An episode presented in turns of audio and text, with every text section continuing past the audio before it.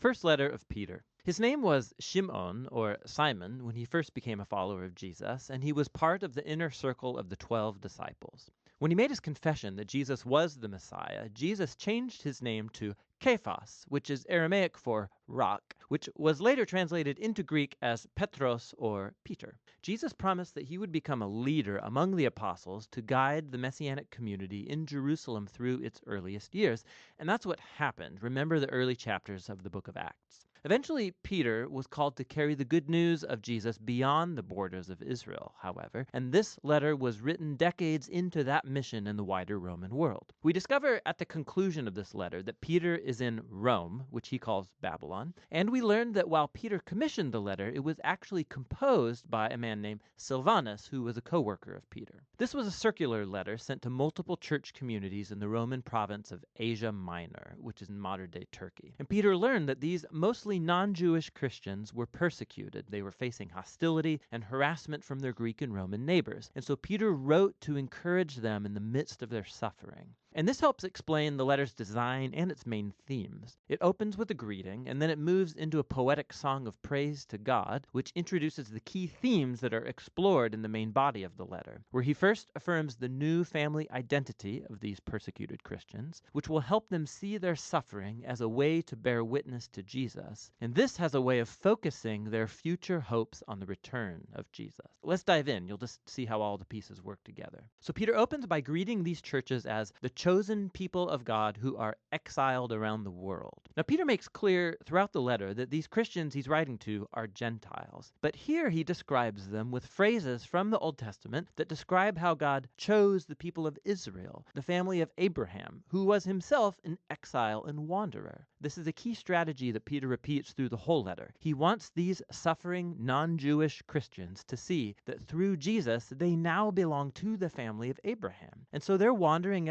exiles just like him, misunderstood, they're mistreated, and they're looking for their true home in the promised land. Peter continues this idea in the opening song. He praises God for causing people to be born again into a living hope through Jesus' resurrection and the power of the Spirit. God's inviting all people into a new family centered around Jesus, a family that has a new identity as God's beloved children and who have a new hope of a world reborn by God's love when Jesus returns as King. And for people who have this hope, suffering and persecution is actually a strange gift because it burns away false hopes and distractions like a purifying fire, and it reminds us of our true home and hope. And so, paradoxically, life's hardships actually deepen our faith, they make it more genuine. From here, Peter's going to move on into the body of the letter, but he's going to explore all these ideas in greater depth. So he first develops the theme about the new family identity of God's people. He takes even more memorable Old Testament images about the family of Israel, and then he applies them to these Gentile Christians. So, like the Israelites who left Egypt, they too are to gird up their loins and leave behind their former way of life on the way to a new future. So they are the holy people of God now who are journeying through the wilderness. They are the people of the new Exodus who have been redeemed by the blood of Jesus, who's the ultimate Passover lamb. They are the people of the new covenant who have God's word buried deep inside them, restoring their hearts and renewing their minds. They are the new temple built on the foundation of Jesus himself, and they're the new kingdom of priests who are serving God as his representatives to the nations. Now, by applying all of these amazing images to these persecuted Gentile Christians, Peter is placing their suffering within a brand new story. And this leads into the next section. Their persecution can actually help bring clarity to their mission in the world, to bear witness to God's mercy among the nations. So Peter first encourages them to submit to Roman rule, even if it's oppressive. Yes, he acknowledges, their persecution, their suffering is unjust. But violent resistance solves nothing, not to mention that it betrays the teachings of Jesus who loved his enemies instead of killing them. Peter then specifically highlights the very difficult situation that Christian slaves and wives faced when they lived in Roman households where the patriarch did not follow Jesus. The problem was that it was expected that everyone in the household would submit to and worship the patriarch's gods. And so Peter's aware that giving allegiance to Jesus will generate suspicion. So Peter says it's true. All Christians, including Roman wives and slaves, have been fully liberated by Jesus. But they are to demonstrate that freedom not through rebellion, but by resisting evil the same way Jesus did, through showing love and generosity to your enemies. And in homes where the husband is also a Christian, it's a different story. They are to treat their wives totally different from their Roman neighbors, regarding them as equals before God who are worthy of honor and respect. And Peter's hopeful that this imitation of Jesus' love and upside down kingdom will give power to their words as they bear witness to God's mercy and show people the beautiful truth about the way of Jesus. But Peter's also a realist. He knows that Christians will continue to be persecuted, and so he reminds them of their future vindication. He recalls how Jesus himself was unfairly persecuted and murdered by corrupt human powers, but in reality, he was dying for the sins of his enemies. And afterward, he was vindicated and given resurrection life by the Spirit. And now Jesus is exalted as king over all human and spiritual powers. Then Peter shows how baptism points to the vindication of Jesus' followers. So, like Noah, they've been saved through the waters, not as a magic ritual, but as a sacred symbol that shows their change of heart, their desire to be joined to Jesus in his death and his resurrection. And so now, even if they are murdered for following Jesus, their hope is in future vindication and exaltation alongside their king which leads Peter into the final movement. He recalls Jesus' words that his disciples should consider it an honor and joy to be persecuted just like he was. Peter then calls on church leaders to care for these suffering Christians and to show the same kind of servant leadership that Jesus did to his followers. And finally, Peter reminds these Christians about the real enemy that they are facing. This hostility isn't simply cultural or even political. There are dark forces of spiritual evil at work, inspiring hatred and violence, and they are to resist this evil by staying faithful to Jesus and his teachings, and by anticipating his return and ultimate victory over such evil. Peter concludes with a prayer for divine strength and he sends a greeting from the church in Rome, which he calls Babylon. Now, this is cool. Peter's adopting here the tradition of the Old Testament prophets, for whom the name Babylon became an archetype for any and every corrupt nation. And so Rome has become the new Babylon, and its empire is where God's people are now exiled from their true home in the renewed creation. Peter's first letter is a powerful reminder of Christian hope in the midst of suffering. God's people have been a misunderstood minority from the very beginning, and they should expect to face hostility because they've chosen to live under the rule of a different king, Jesus. However, persecution can become a strange gift to the church because it offers a chance to show others the surprising generosity and love of Jesus, which is fueled by the hope of his return. And that's what 1 Peter is all about. Good morning and welcome to Insite. I am Gino, your host, and uh, well, it looks like I might be flying solo this morning because my good friend and co-host for these uh, Bible studies is Jason, and he is extremely frustrated right now with his internet.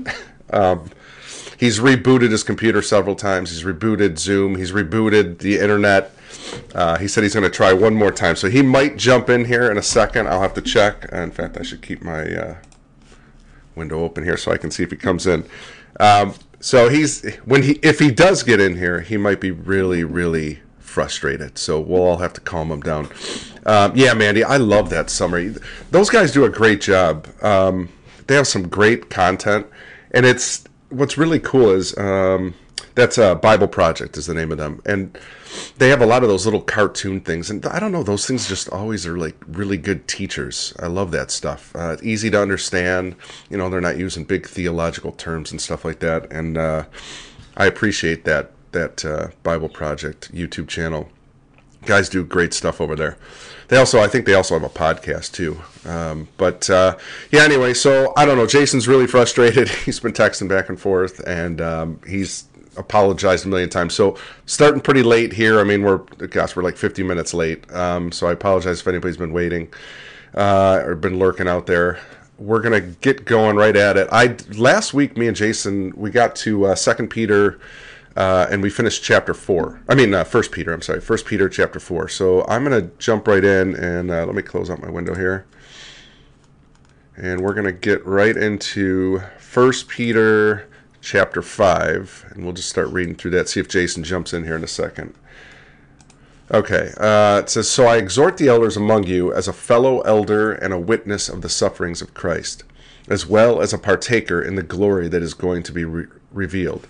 Shepherd the flock of God that is among you, exercising oversight, not under compulsion, but willingly, as God would have you, not for shameful gain, but eagerly, not domineering over those in your charge, but being examples to the flock. And when the chief shepherd appears, you will receive the unfading crown of glory. Likewise, you who are younger, be subject to the elders. Clothe yourselves, all of you, with humility toward one another, for God opposes the proud, but gives grace to the humble. Uh, a lot in that little pack uh, paragraph right there. Uh, so Peter says, "So I exhort the elders among you." As a fellow elder and a witness of the sufferings of Christ. So, yes, obviously, Peter saw the crucifixion, witnessed what Jesus had to endure on the cross for each one of us. And I, you know, I've often thought, what would it have been like to actually witness that even as as someone that couldn't stand jesus you know if you were one of the roman soldiers or or a citizen of rome at, the, at that time and you were in jerusalem and you witnessed that crucifixion i mean they were pretty um, I guess they were used to crucifixion, which is, gosh, it sounds so uh, crazy, but they were definitely used to seeing it. I mean, that was the that was the number one way of getting rid of people you didn't like and uh, criminals and to actually witness that and hear the agony and the screams of the people that were on those crosses must have been horrendous. And uh, I don't know how you sleep at night after something like that. But then you see the Son of God up there, um, and you know Peter Peter being a witness to this. he had to, he carried that through his whole life. I mean, I'm sure when he was suffering persecution, he was thinking of Jesus' crucifixion, and it must have been just. I, I guess it would inspire him to endure the pain, endure the suffering that he was he was you know uh, taking on for Christ. But it's I don't know. It's I've often thought about just what that would have been like. Um, you know, we we've seen the Passion of the Christ or some of these other movies where they crucify him, but I don't I don't think anything can actually show what what Christ endured for each one of us. I mean, he endured the spiritual part that you cannot show on camera, uh, and then you know the Father leaving him and pouring out his wrath upon him. None of us can understand that. Uh, absolutely terrifying to actually think about. Um, and then, but Peter says, don't don't do these things under compulsion. This should be from a pure heart. This should be from something that is inside of you that Christ has changed within you, within your spirit, to do it lovingly and to do it patiently as an elder um, or, a, or, a, caretaker for the um, flock. And I think that's important because, you know, we can you can see that lots of times uh, in, I, I've been in churches where I felt like there wasn't a lot of patience. Like maybe the pastor or the leader of the church was getting a little frustrated with with the sheep. And I mean, I understand it. all the sheep have their own problems. They have their own issues. They have problems going on, and and sometimes when you show up at church, you put that smile on, and everything's just you know hunky dory. But in reality, you're suffering at home, and and then you know you then you go to the pastor privately and the pastor hears everybody's problems because the you know you didn't want to show your pain in front of everybody else so you go in there and you talk to the pastor and and he's hearing everybody's problems and this is the part i think a lot of people forget is they don't realize the pastor has the same problems you have all kinds of issues and he's carrying the weight of his flock so for him to be patient and loving, you know, that's that's pretty hard to do. Oh, looks like Jason might be joining us. Let's see. Hold on one second, guys. Yeah, so if you can imagine that, um, I, I that would be really hard as the pastor of a church. I, I my heart goes out to pastors because they are really, really suffering and dealing with a lot of issues um, that that people I don't think many people think about. Ah, here, Jason. Jason, you there? Unbelievable. I just started the study, so good timing, man. Um, hold on, everybody. I'm gonna pipe Jason in here for one second. I gotta fix my screen. So what happened, man? The computer just wasn't working. Well, that's uh, Oh, I can't even. Am I on the screen yet? I can hear you. I, I don't see anything yet. Uh, I've the the, audi- the audience doesn't see anything yet. Uh, let me see. Okay, guys, here I am. Ah, there he is. Look at that perfect timing. Wow. Wow. Wow. Praise the Lord. Perseverance. I told everybody you're going to be really frustrated when you get on here if you showed up. I'm going to try, in the least, not to express that frustration right now. I um, yeah. After an hour, it's like, okay, wow. yeah, I. You know what?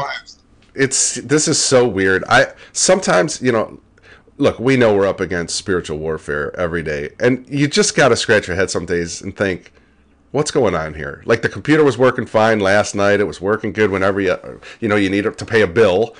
But then as, Right. as soon as you need it for a Bible study, what happens? It just, you know, conks out on you. Yeah, Yeah. crazy stuff. But good to see you, brother. How you doing? Doing well. Doing all right now.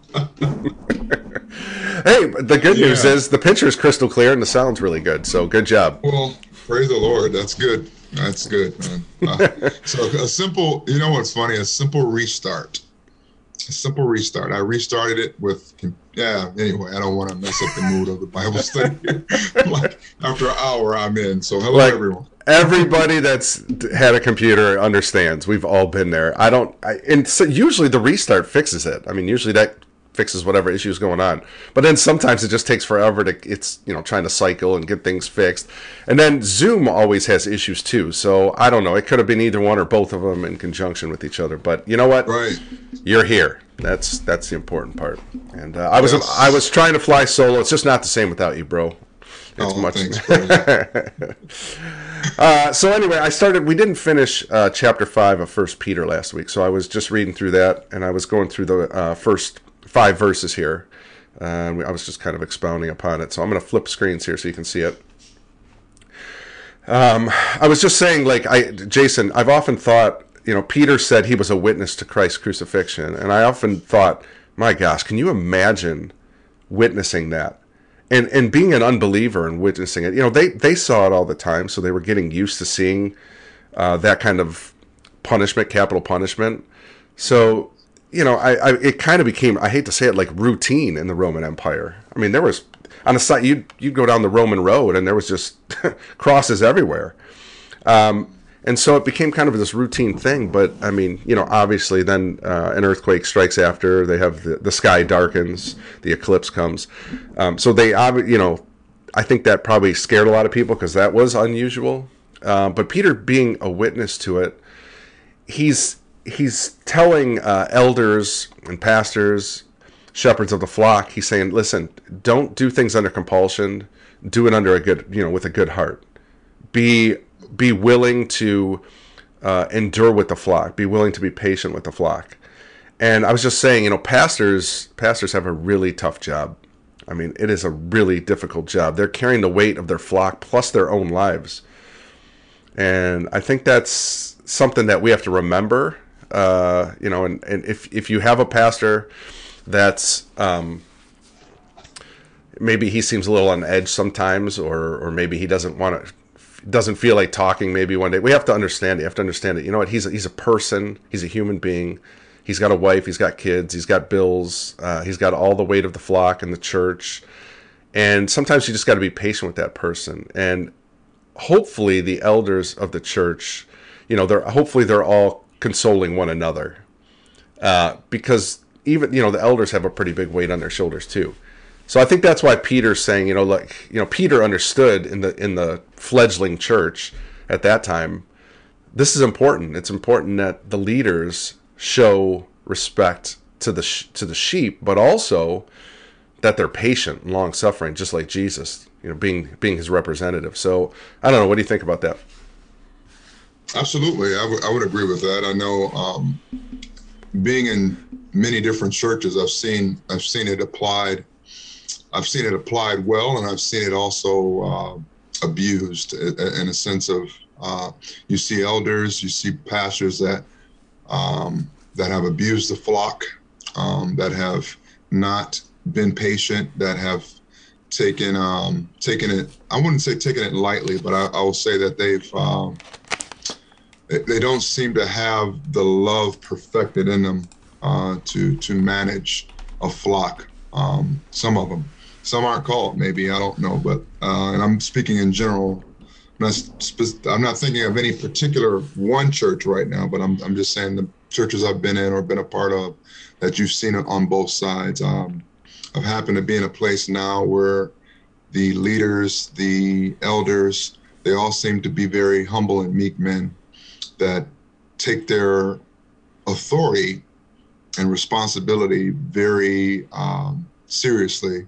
and the love of Christ shows, and they are patient and kind. And in the same manner, um, you can see that people will sometimes abuse the pastors. You know, as you were kind of mentioning, you know, you pastor spends hours, days, sometimes on preparing for a message and to feed the flock, and um, you know, afterwards, sometimes they, they may need they may need some time by themselves. Um, a time alone with the Lord. Um, but there are some that will come out and meet and greet the, the, the people and get to know them, and then there's some that just go off into seclusion.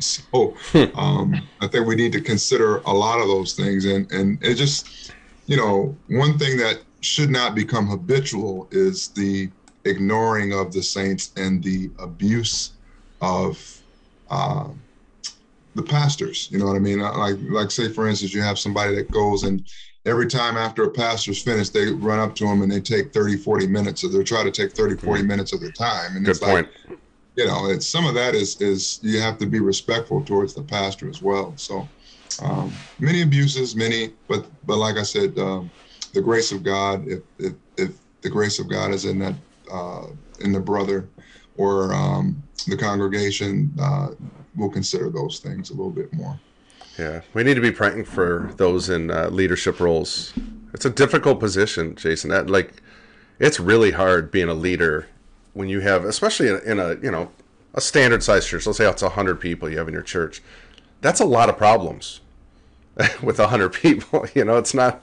If everybody was living perfect lives and there was nothing to complain about, okay, it'd be wonderful. But I was, you know, saying before you jumped in, everybody's got issues. Everybody's got problems, and and they want to be able to confide in somebody their issues and problems and they feel safe at a church usually so they're going to go to the pastor they're going to go to an elder and um, yeah they're they're just carrying a lot i mean there's a lot going on there mandy actually brought up a good point she said her pastor has a job outside of the church so yeah i mean imagine that carrying the weight of his job his nine to five his family and then you know a couple sermons a week and uh, um, and then all the other you know extracurricular stuff that goes with that role yeah very difficult um, it's funny. I mean, that's the beginning of the church, and Peter's already, you know, telling them, "Hey, it's going to require some patience, guys. You know, it's going to require you to not not out of compulsion, but out of love for the flock." Yeah, absolutely. And and the other thing with that is, I would say, with a with a church that have been established, I should say, a group of people that have been together for a while, there there should be some mature Christians as well, and that leadership uh, spreads responsibility. I mean, it's not always the pastor that uh, a, a, person in uh, in that particular flock needs to be running to. There's brothers and sisters in the congregation that have maturity in Christ and, and have wisdom that has been given to them. I mean, the gifts are within the whole church, and the gifts are for one another to be used in the church. So there shouldn't be always just this sense of, oh, I'm going to run the pastor so and so. It should be brother and sister you know, so and so within the congregation that we can go to and, and confide in and pray with. And, you know, the pastor doesn't have to have that whole burden. If that church is operating in mm-hmm. uh, truth and in the spiritual gifts, um, those things shouldn't be uh, re- relegated to the pastor. The flip side of that is the pastor that gets jealous of the flock doing that. Um, I ran into that myself. um, it's and it shouldn't be that way. I mean, we we, sh- we should be sharing the load. Obviously, he's going to share the bigger load, but um, yeah, I mean that's if if a church is operating as uh, uh, Titus and Timothy speak of, then there's an order to it, and there's and everybody's sharing in that and participating in it, and um, there shouldn't be any jealousy in a church. There shouldn't be any cliques in a church, but we're human beings, and that's exactly what happens in a lot of churches. I don't know if your church is like that, Jason, but uh, probably not. I'm assuming yours is, you're in a pretty good church there, but I've seen it. Um, you know, you got your little cliques and gossiping I've and all that stuff. Definitely seen it. Yeah, I've definitely seen it in the past for sure. Yeah. Shouldn't be that way, but you know, it's human beings, so it's going to happen. Okay, uh, humble yourselves therefore under the mighty hand of God, so that at the proper time he may exalt you, casting all your anxieties on him, because he cares for you. Be sober minded, be watchful. Your adversary, the devil, prowls around like a roaring lion, seeking someone to devour. Resist him, firm in your faith, knowing that the same kinds of suffering are being experienced by your brotherhood throughout the world. And after you have suffered a little while, the God of all grace, who has called you to his eternal glory in Christ, will himself restore, confirm, strengthen, and establish you. To him be the dominion forever and ever. Amen. So, Jason, uh, verse 6 Humble yourselves, therefore, under the mighty hand of God, so that at the proper time he may exalt you, casting all your anxieties on him, because he cares for you.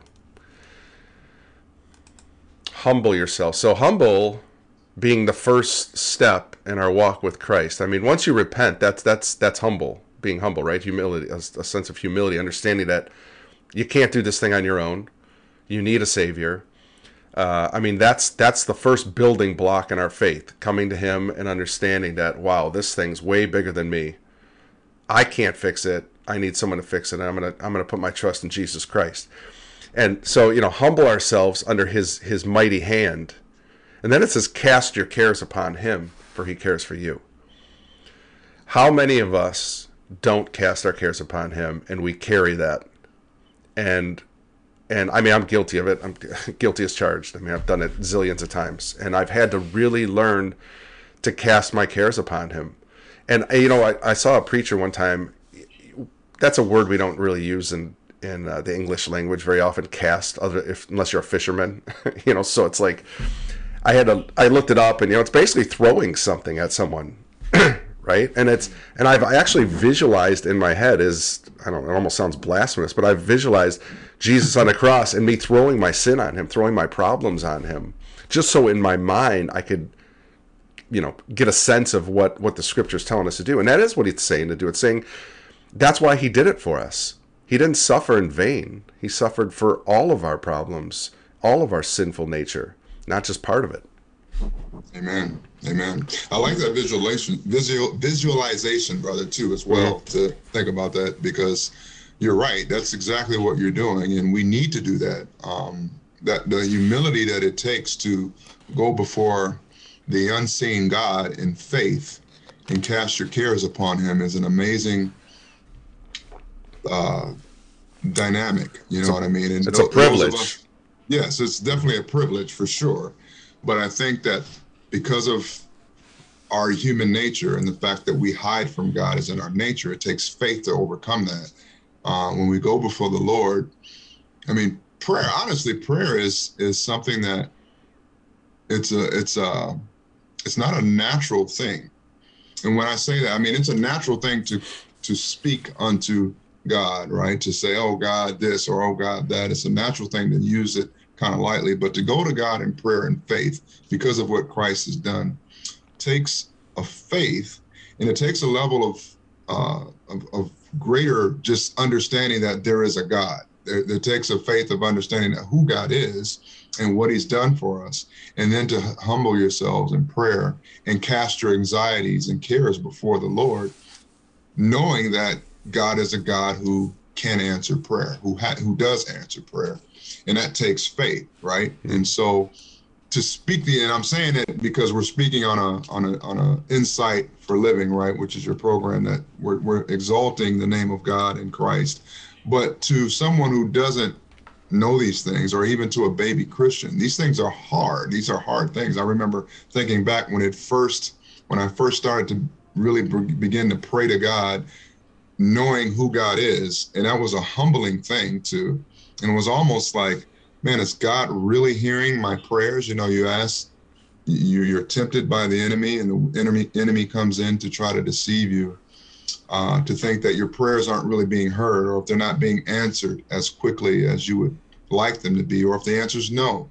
There's so many dynamics to prayer, and so to so to humble yourself and to cast these things that are of the utmost dire uh, need of us. If we're going through a trial, to, to share those things before to God, knowing that we can't see Him, is I, I, it's an amazing grace uh, and, and gift, I believe, and responsibility, as Brother Gino said, to do that. But we know that He is faithful and just to uh, to hear us, um, and, and that's a, that's an amazing thing. Um, he's justified because of what Christ has done on the cross, because He's torn open that veil, that petition between us and God. And so I just think that's a, a miraculous thing that He's given us to to do that and he does give us peace. He can give us peace that surpasses all understanding when we do that.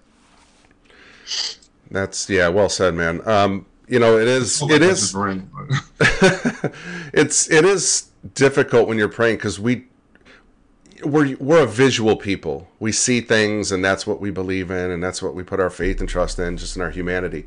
When you're praying to an invisible God, and I mean anybody that's listening and hear me say that they're like, ah, you you stupid Christians. You know, I I get it. I understand that. It's you know, um, but when you experience God in your life daily, and you walk with Him, He's not so invisible anymore.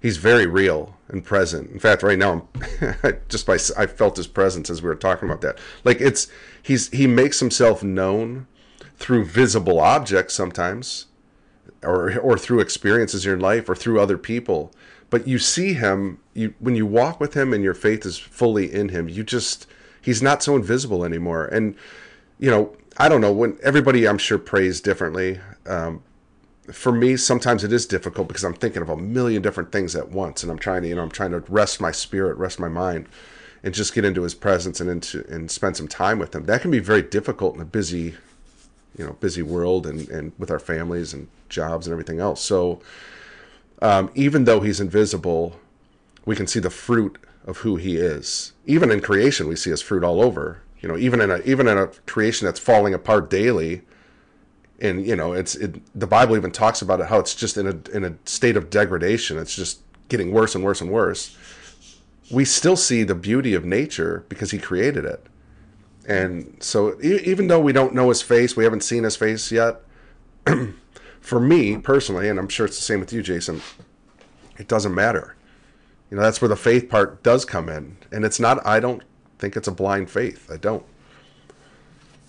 Not at all. Not at all. was the, the, the irony in this conversation. And so is this morning, I had to get up and uh, I shouldn't say I had to get up. I, I needed to get up and I wanted to get up and, and spend some time with the Lord in prayer this morning. And um, I don't do it every morning, but I, I'm, I'm trying to get to that consistent point to where I do that, you know, um, because I know the Lord is there. I mean, I might say, thank you, Lord, when I get up. I do that every day, but I mean, really go in with intention to spend time and not just get up and say a quick prayer. And um, I was able to spend time in prayer today and, and worship Him. And, and, and I was going over Exodus 33 um, when Moses had a, you know, uh, they were just setting up the camp uh, outside of the camp in the tent of meeting.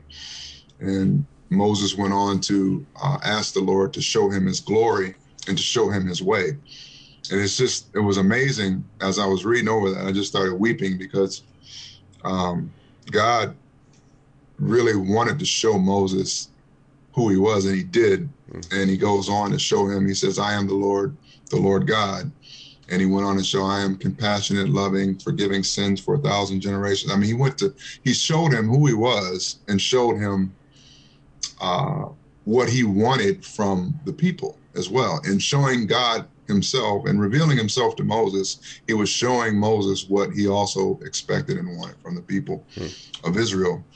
And um, it just amazed me how, um, you know, there's a lot more to that. So if you if you get time, read it. Um, but there was a lot to to God revealing Himself to Moses, and um, this was not known prior to that point, and that's what's amazing because God had done many miracles. He had done many things to show the people of Israel who He was, but Moses asked him to show him His way and to show him His glory, and God came back with who He was and His character, and that's amazing. I, I just that the, the depths of that is, is amazing. Well, and that so, that makes me think of when he had to withdraw his presence from humanity because of sin, and how how that must have hurt the Father.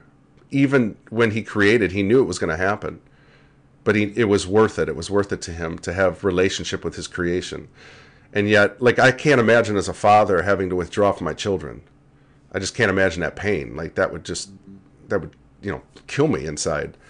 Um, but yet that's what he had to do because you he it's impossible for his nature to dwell with sin.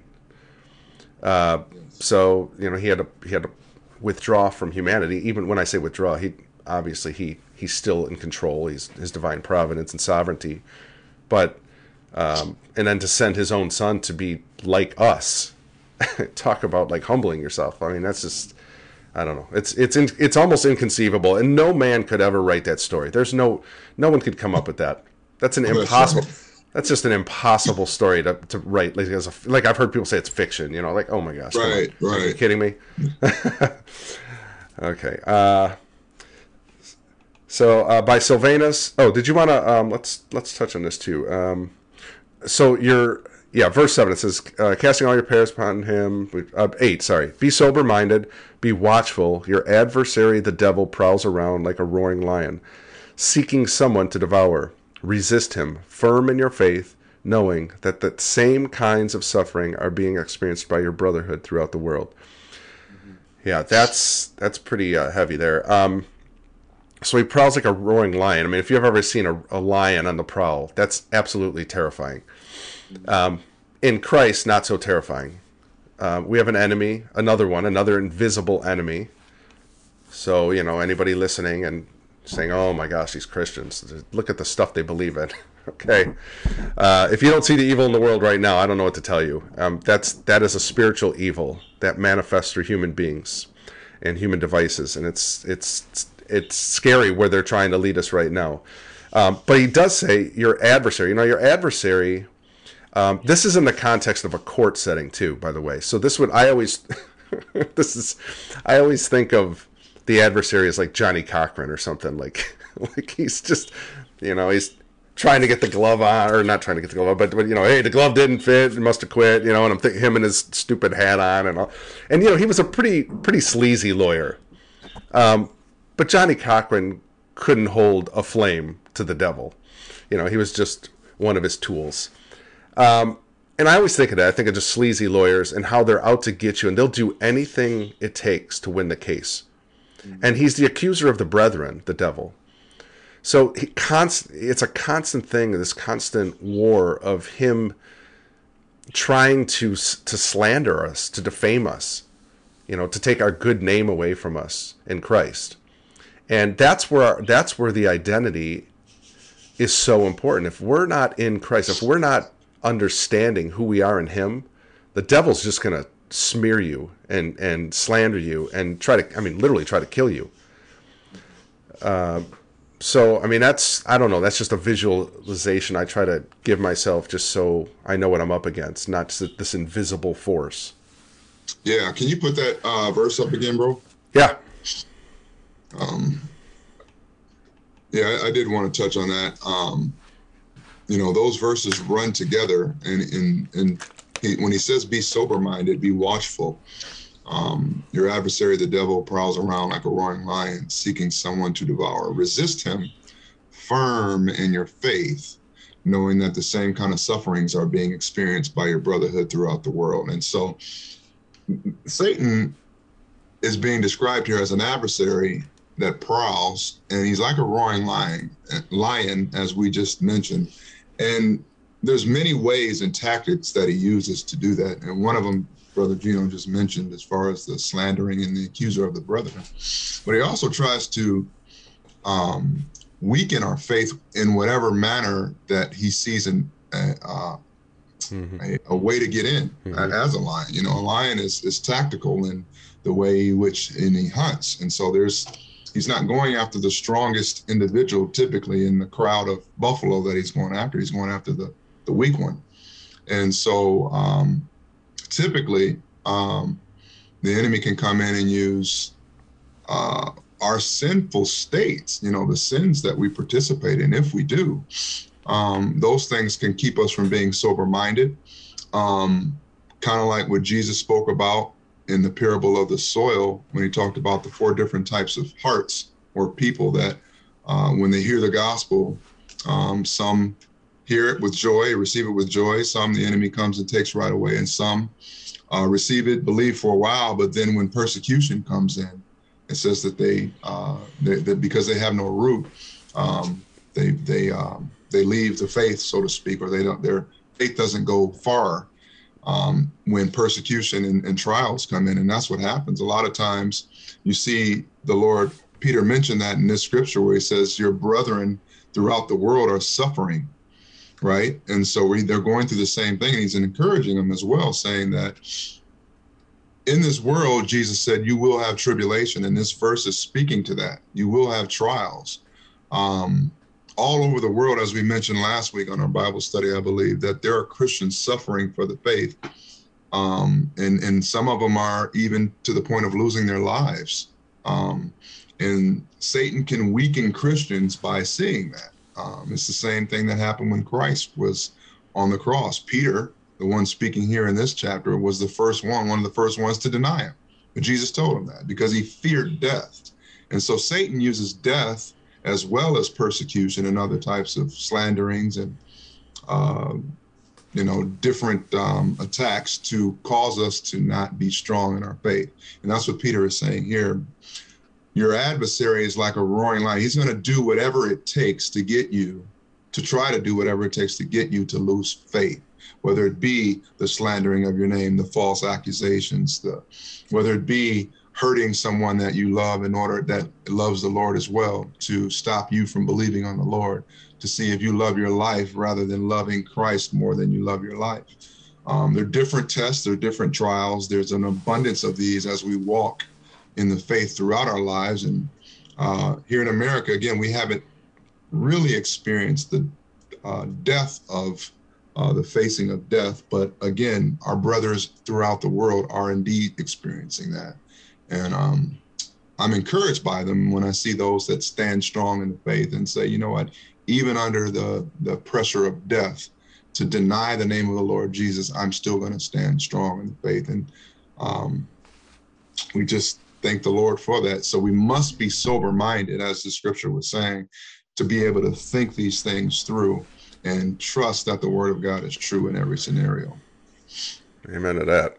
Uh, one more thing about the lion. You know, in the Roman Empire, traveling the roads of the wilderness, the lion was a real and present danger to someone traveling. Uh, so they, they, you know, Peter's audience understood what he was saying when he was using a lion as his analogy because they know they were sitting there waiting to you know they were stalking and and and then just waiting to pounce you know pounce upon their prey coming down the road. So i mean that is something that they would have understood very graphically where maybe for us it's like okay we think of a lion we think of the zoo or we you know some documentary we watched on you know national geographic or something. But for them it was a real and present danger so I mean that that's another thing to consider. Um, you know, I don't know what the what the analogy would be nowadays. You know, like maybe if you lived in the in the inner city of Chicago, you know, maybe it's gang violence is a real and you know present danger for you. Um, you know, something like that. But you know, wild animals for us. I mean, how many of us really have to deal with wild animals? You know, unless you're living somewhere like you know, well, like Michael and Mandy down in Texas. I'm sure they have some wild animals where they live. They're out in the sticks but for you know, you and I, we're in the city. Um, maybe a coyote or two might come up uh, every now and then. You scare it off or whatever. But yeah, interesting. Okay, um, so let's just finish this out right here. By Sylvanus, a faithful brother as I regard him, I have written briefly to you, exhorting and declaring that this is the true grace of God. Stand firm in it. She who is at Babylon, who is likewise chosen, sends you greetings, and so does Mark, my son. Greet one another with a kiss of love. Peace to all of you who are in Christ. Jason, excuse me. Um, I, I'm not exactly sure what verse 13 is. It says, She who is at Babylon. Now, Babylon was not in existence at this time. The systems of Babylon have always existed. Um, so I'm not, and she, it, I, I'm because of the next sentence or the next statement, he says, uh, "Who is likewise chosen sends you greetings." So it sounds like a leg- like a real person. This this she he's talking of, and and it says, and so does Mark, my son. So it seems like these this is actually two real people. Obviously, Mark being the one who you know wrote the Gospel of Mark, but um, but she, I don't, I, I tried looking that up to see who she is, and I, I, I don't know, I didn't really find anything. Um, so I, I'm not exactly sure who Peter's referring to there. Um, I mean, he mentions, you know, by Sylvanus, a faithful brother as I regard him, I have written briefly too. Maybe someone related to Sylvanus. I don't know. Yeah, I mean, let me get my spiritual Rolodex in my mind, and I'll tell you exactly who that was. No, I have no clue either, bro. It's just I never noticed it until just yesterday. Yesterday, I'm reading through it. I'm like, oh my gosh, who is she? Like, who's? you know, maybe maybe it was a person, or maybe he's speaking of the church in Babylon. I don't Well, know. that's that's what I thought too. I, I but see, it says uh, she who is at Babylon, um, who is likewise chosen. So it's a, it's yeah, it's definitely a believer. Sends you greetings, and maybe you know I thought maybe the church too, and, and that's that's probably what it is.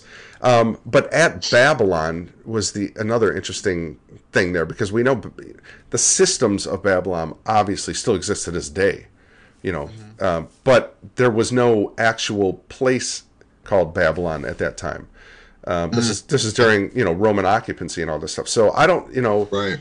i'm not, I'm not sure what peter was speaking of there something to look into Yeah, it's it's a mystery. It's um, I, I think the church might be a good plausible answer, but we don't know for sure. Um, I, I might look into that too, but um, yeah, maybe we don't need to know right now. Maybe we sure. don't it's pro- probably not all that important but i just thought it was interesting Yeah, for sure. You want to read bro or are you still too frustrated to read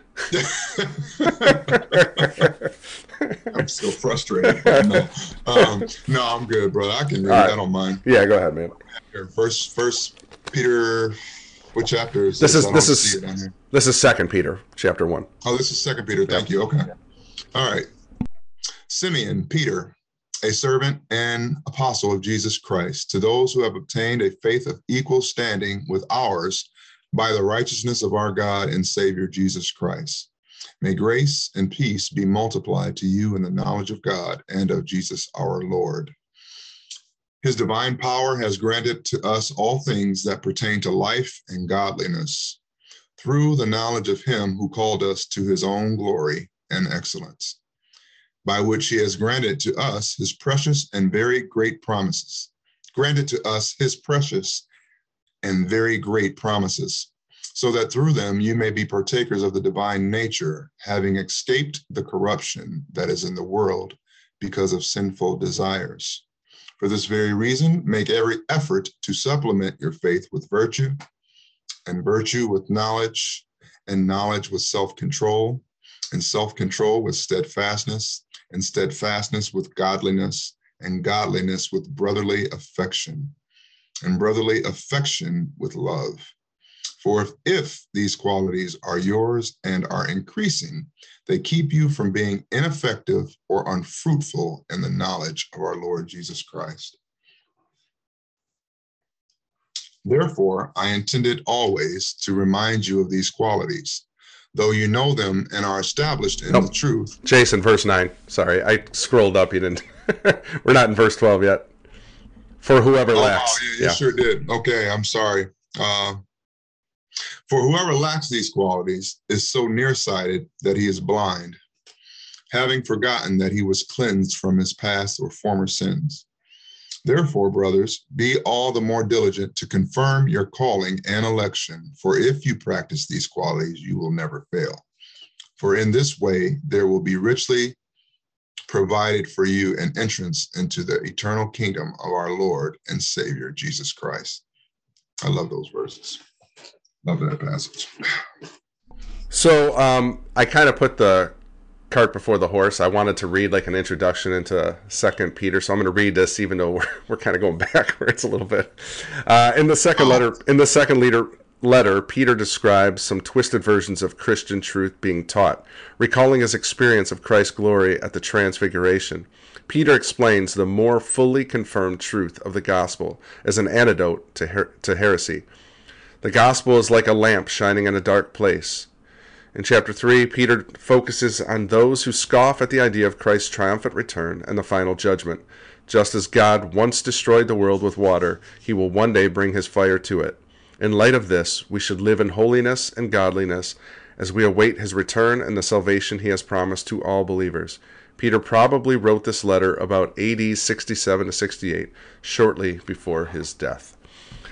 Um, you know, I was. Um, that's the other thing about these letters I, that you can kind of lose sometimes is these uh, the apostles were under tremendous tremendous persecution daily and yet somehow they they got time alone with the holy spirit to be inspired to write these letters. Even though they were i mean up against it every single day. And i mean when we say up against it we're like okay yeah i gotta work and i've got a tough schedule today and i gotta you know do this do that do the other thing. These guys were literally up against the sword or crucifixion or you know some grotesque death it's amazing what what they accomplished this is the other proof i think jason that we can use as an apologetic that they understood it was worth dying for. And you know, some would say, well, you know, Muslims do that too. Muslims will blow themselves up. Yeah, but they were dying. They were dying for a lie, and that we can prove that. We can prove that. The the apostles were not dying for the lie. They saw the resurrected Christ. So you know that's a whole that's a whole different ball game. When you when you've seen that, you would be willing to die for that. I mean, no one. You know, think about the the depths of that. Like they literally saw him in flesh. Yeah, yeah. absolutely, absolutely. And and to to add a point to your your point actually about the uh, way that the Muslims would be, Jesus didn't command the disciples to kill anyone Mm-mm. for their faith. That's right. So if you see that in history, you understand that yeah, there were examples of certain men that did things in the name of Christ but those things were opposite and against what the Lord commanded to do. They weren't for. Um, the difference with uh, Islam or some Muslims that do that, they were commanded by their prophet to do that as well. So Jesus, the the people that did that in error in Christianity in the name of Christ were in error. The people that did that in the name of uh, Islam were doing exactly what their book tells them to do. So that's that's a clear difference. Yeah, yeah, for sure. Um, in uh, verse 1 it says uh, to those who have, have obtained a faith of equal standing with ours by the righteousness of our god and savior jesus christ. That's a pretty important statement if you really read into it. To those who have obtained well how did they obtain it? Through faith. Um, and there and he says of equal standing with ours. So think about that. You know you're in, you're the early church you're one of the saints, and you read this letter, you're like, wow, Peter's equating us to his own faith. That had, that had to be pretty encouraging, you know, just kind of sitting back on, okay, well, I'm I'm just new to this whole thing, this whole Christian thing, the way they called it, and I know nothing, and he's teaching us, and he's saying we've obtained the same level of faith. This we have the same exact thing. Where the if the contrary was growing up Jewish, there was definitely a hierarchy. You were you definitely knew you were low man on the totem pole. Uh, you know, in that pecking order. So I think that's that also shows another aspect of how God views His creation. We're so important to Him, Jason. We're we're we're so important. He he laid down His life for us. Pretty, pretty, and, and, and this is this is what's so amazing. You can I've read this I don't know how many times. Okay, and just now it kind of popped out at me. Like I never saw that before. And this is what's awesome about God's word. Like you could read it over and over again. And usually, let's face it, the opening of these letters we kind of like breeze through them. Mm-hmm. That's just an introduction. It's, he's just telling them who he is. But there's a there's little nuggets in there too, in these greetings and salutations. Absolutely, absolutely, and it shows the heart of the spirit of God being poured out into the saints when you can when you see the letters that they write. Um, yeah, it's an, it's an amazing thing to see the little nuggets that you speak of. Because I know one thing. I think we did a study. I think we covered this in a study maybe a year or two ago when we were discussing Paul and the letters that he wrote and how many people he sent salutations and greetings to. Um, and he wrote about them in the letter, like it's like 16 to 20 different people that he mm-hmm. wrote about. And it's like, man, to remember that he says, I always remember you in prayer, you know, and it's like, man, do I pray for 16 people in, in one prayer? You know what I mean? It's like, and I've, I've prayed for some people before, but I, I don't know, you know, if I don't just, uh, uh, should I say this? If I'm praying for 16 people, it's usually a summary of mm-hmm. employees or people in the in the body, and I'll say all of them, Lord. You know what I mean? But do I name each and every one of them?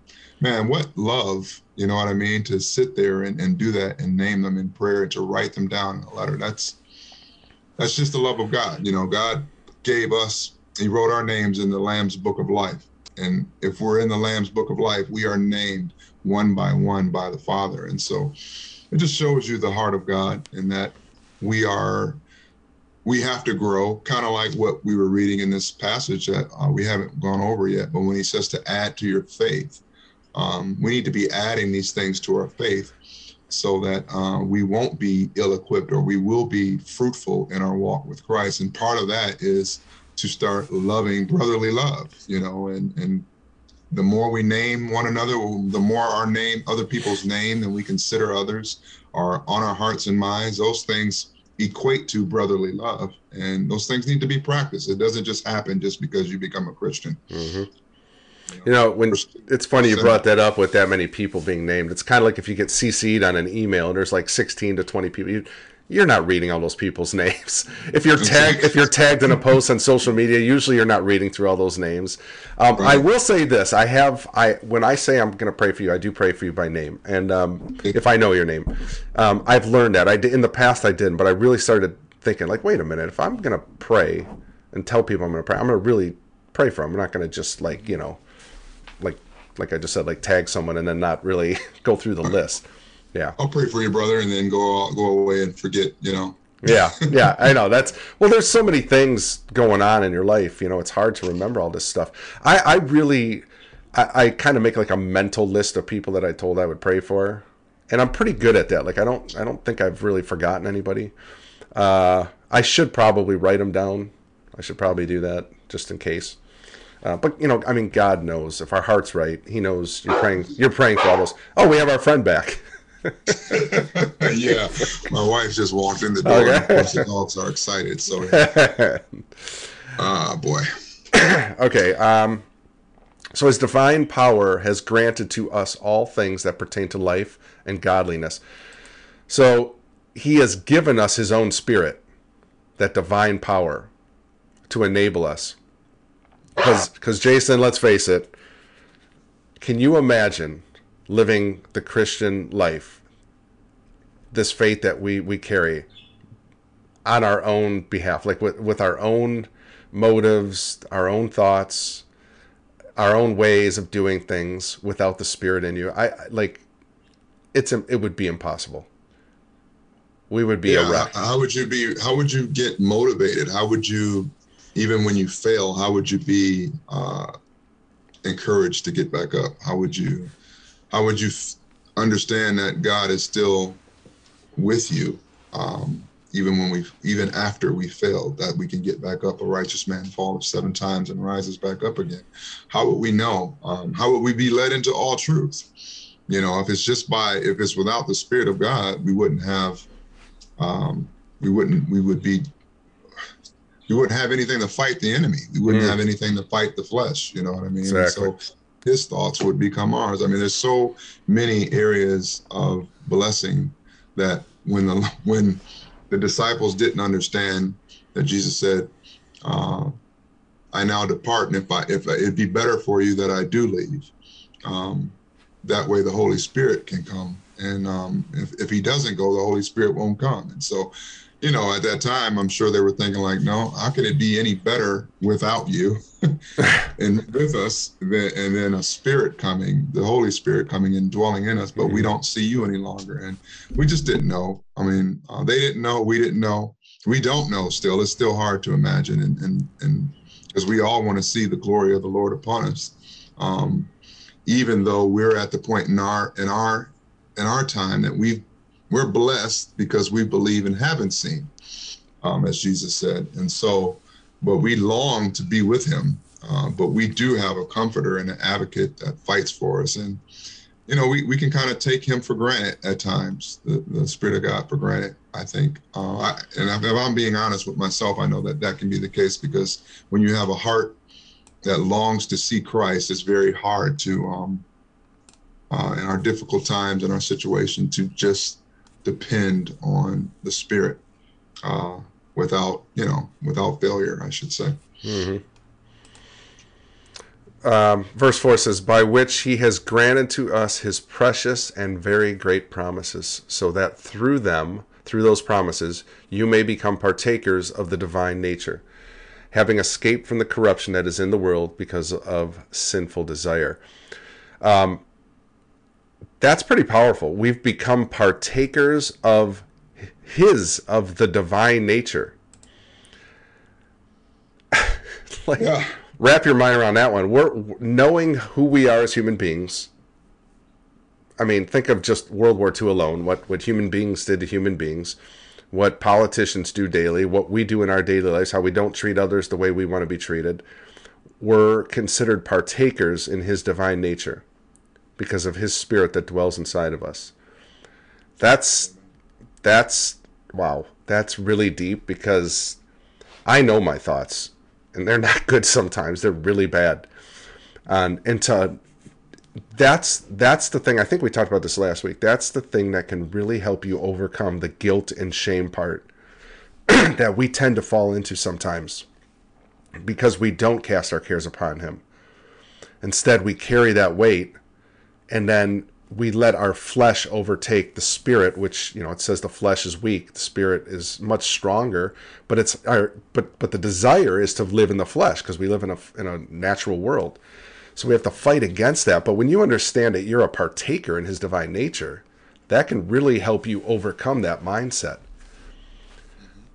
Absolutely. It, it could also cause i mean just hearing that without understanding some of the rest of the scripture. Like, like say for instance, you are a new Christian and you just picked that scripture up and read that. You'd be like, what? Or, mm-hmm. or, like, what is that? Like, you couldn't even comprehend no. the magnitude that meant. So, um, what what you have to do in that situation is is look at okay, a partaker a partaker of the divine nature. You know, when the Spirit of God was given to us, the Lord indwells in us, and and to have that testimony, right? To see as what you just mentioned about um, responding to sin or responding to accusations or responding to somebody reviling you. Bible tells us not to revile, not to um, seek evil or revenge, right? Um, so all these things are part of the divine nature. This is what God is. This is who God is, I should say. And when we are born again, we become partakers of that divine nature where we can be, where we can turn the other cheek, right? Even though in the flesh that's hard to do, but if you walk in the spirit, you can fulfill that. Uh, that characteristics of the spirit of god of that divine nature and you can respond in the way that jesus would respond um, and these are the things that i believe peter is describing we've we've even though you might be a new christian you know that there's newness in you, right? Many old things, old things have passed away. You've seen a different light. You have a different mindset, a different perspective. As you walk, as Peter was mentioned earlier, you add to things in your faith and it becomes easier to walk in that divine nature um, as you walk in this life. And so it's a blessing. It's such a blessing to be partakers of the divine nature because I we don't although we struggle with our thoughts sometimes, um, and all those thoughts aren't always of ourselves, the enemy can come in and you mix up which thoughts are yours and which aren't. You know, you just don't know all the time. But we can cast those thoughts down, uh, take captive those thoughts, I say, to the obedience of Christ, and we can walk in the divine nature, and that's a blessing. That's such a benefit um, in a a responsibility that we have uh, for the sake of the Lord. Yeah, I mean, and and we're you know that word partaker. I mean, you can translate it as partner. Mm-hmm. Mm. so we're we're partners with the Creator of the universe. Amen. What a privilege! Like, awesome. what? Can, I mean, imagine like.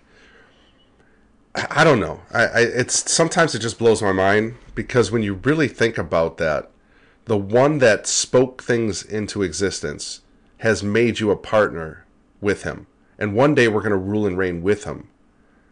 Like that's just like mind-boggling, man. Yeah, exactly.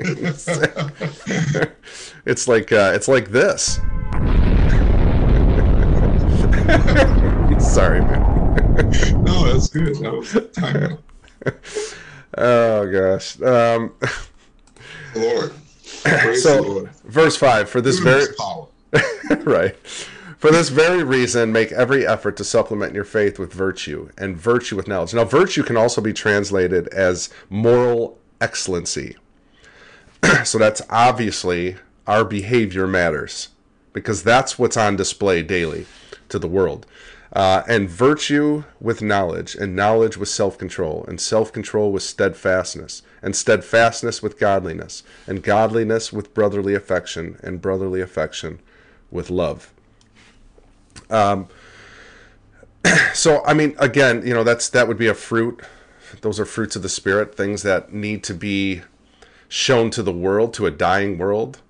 And of course, they're going to mock that. They're going to make fun of those behaviors because that's everything they're not. Because they're not partakers. They're not in that partnership with the living God. They're in it with themselves and the lust of the flesh, lust of the world. They're in it with the devil himself. They're children of the devil. So of course they're going to act that way. So Jason, me, we talked about this the other night. Uh, me and Michael were talking about this on our show, The Blender, on Sunday.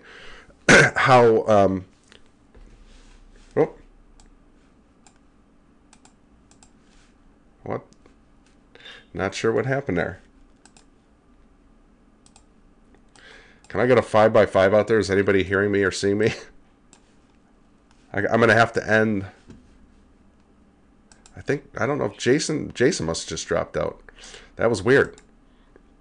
Anyway, I was gonna say um, Michael and I were uh, discussing the other night about behavior and how important it is to a dying world because our behavior is what's proving the existence of that partnership that's living inside of us that, that we are the temple of god we have the, the living god living inside of us so it's important for us to know uh, see if jason's chiming in here. It's important for us to show the world what it is to live the life of a christian. And that doesn't mean we don't fall down. It doesn't mean we don't skin our knees and, and, get, and you know embarrass ourselves or embarrass others. We're broken. We're still broken. It's the inner man that that spiritual side of us that's been born again. Thank you uh, Tanette Booth. Thank you. Appreciate it. Five by five. Yeah I'm showing uh, everything looks good his I don't know he was having technical difficulties earlier that's why we're so late starting you know we were 50 minutes late or whatever but um, maybe he'll be able to jump back in here um, I don't even know if he realizes that his internet cut out. So I don't know. I, hopefully that makes sense to y'all. I mean, I think as Christians we can lose focus sometimes, and we forget that the spiritual side of us is the part that's born again. That's the part that is living for God. This flesh, uh, you know, my good friend Michael calls it the meat suit. I love that, the meat suit. I'm going to use that. And he's, by the way, that's probably trademarked. So Michael, I'm giving you the credit. Um, this meat suit is let's just face it it's got its desires it's always me myself and i it's selfish it's always going to try to take the spirit is is the giving part of us that's the part that that we call upon when we're trying to live this life out this this faith walk that we're on and it's not you know we don't want to we, we we should never feel guilty or um or um, I was going to say ashamed, but we, we do get ashamed sometimes because we're embarrassed by our behavior or things we've thought of or done. But that's not where we stay. No rear view mirrors. We, we look forward in Christ and we, we go back to the back to Daddy and just tell him, Lord, I'm sorry. Help me get through another day. And that should be encouraging to us. We shouldn't have to sit there and think about how awful we are and how we already know we're awful. That's why he came and died for us but now it's it's as a Christian in our in our walk with Him, it's time to move forward and keep putting one foot in front of the other, and let's just you know work through it together. and that's why it's good to have accountability partners or you know people you can trust that you can confess your sins to. Um, you know whether they're they're close Christian friends or someone in your con- congregation. Oh, here comes Jason. Let's see. That's really important that we have someone that we can talk to. Otherwise, you're just keeping this stuff inside, and it's it's going to be really tough. Jason, you there? Hey. All right, you're back. Yeah, that, man, it was weird. Did you? You probably didn't experience that, did you? No, I it it like all of a sudden just cut out, and I wasn't sure if we lost everything. It just happened. It was just your Zoom, so everything went. We're still live. Where's everything's good. Right. Yeah, we had a big explosion, man. oh, um, really? Yeah, it was a big. Like it's kind of weird because I said dunamis power, right? Just yeah. No, oh my gosh. Yeah, but I heard a loud explosion. Probably sounded like it was about hundred yards away, but it was loud and as soon as that thing blew up, my internet froze and went out, and all of our my whole house went out. The, the power um, went out completely. The and, internet power went out. Yeah, oh, just my son's phone, my wife's, uh, the radio okay. turned off and turned on. So it had something to do with electrical for sure. Wow, that's weird. Uh, that was crazy. It wow. might have been a transformer. They they make a huge like it. Yeah, it lights I up. That's it. Yeah, yeah. But it sounded like, like it was a transformer. But that's at least you got uh, power, so that's good. Yeah. Yeah. Yeah. So we were just talking. We were just talking about the fruits of the spirit and how that manifests in our lives, and how important it is to have accountability. You know, and someone you can talk to that's in the faith that won't you know go behind your back and gossip, but to keep us on the straight and narrow because we need that. We all need it. And and this is yeah. you know going back to the pastor thing, Jason. I think this is where it's it's it's a shame it's gotten to this point, but pastors have been putting up on put up on this pedestal and they're looked at like, oh, that's a holy, holy man, you know, and he can do no wrong because that's why he's the pastor. There's this, I don't know, there's this image that's been cast, and it's not fair to the pastor. Um, and then the fast, the pastor kind of falls into the trap, and he has no one to go to because he's embarrassed of his own sins. I mean, that's why 75, it's uh, the last number I saw, 70 to 75% of all pastors are addicted to porn. I mean, that's a huge number. Yeah, it is. That's that's pretty uh, unsettling there. Yeah, sure. and I mean, and they have no, who are they going to go to?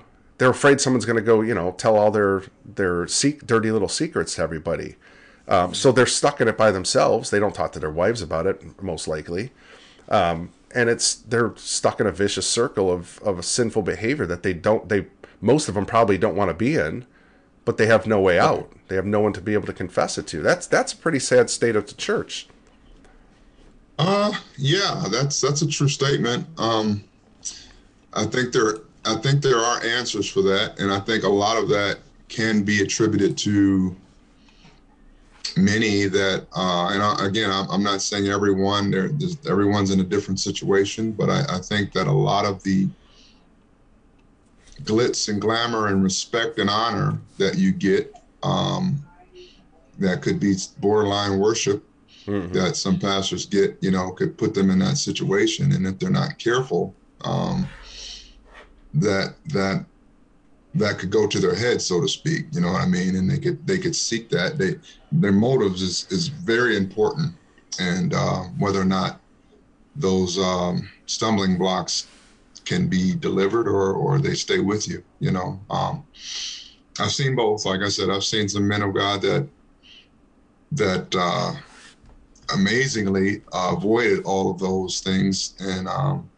and I should say navigate it because when I say avoid, it doesn't mean that that doesn't come to you because the enemy is always trying to come to you, but mm-hmm. they've handled it and and resisted those things uh, with with grace and uh, with with truth. So, but then there's some that again, it's a struggle their whole time, and and because they don't want to confess it, many of them, um, it stays with them, and because they've they've lifted themselves up in a high position and, and think of themselves higher than they ought.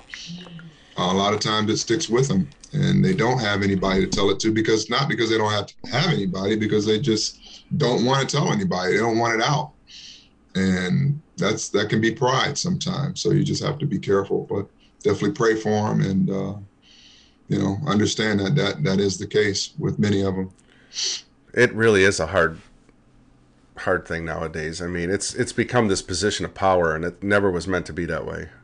Uh, I mean, if you're the head of the church, I don't, I and I don't know if this is just an American thing or if this is kind of through all cultures, but it just seems like definitely here in this country that that position has been elevated to a status the Lord never meant it to be. And I, I don't know if, if that's just unique to America or if that's throughout the world. Yeah.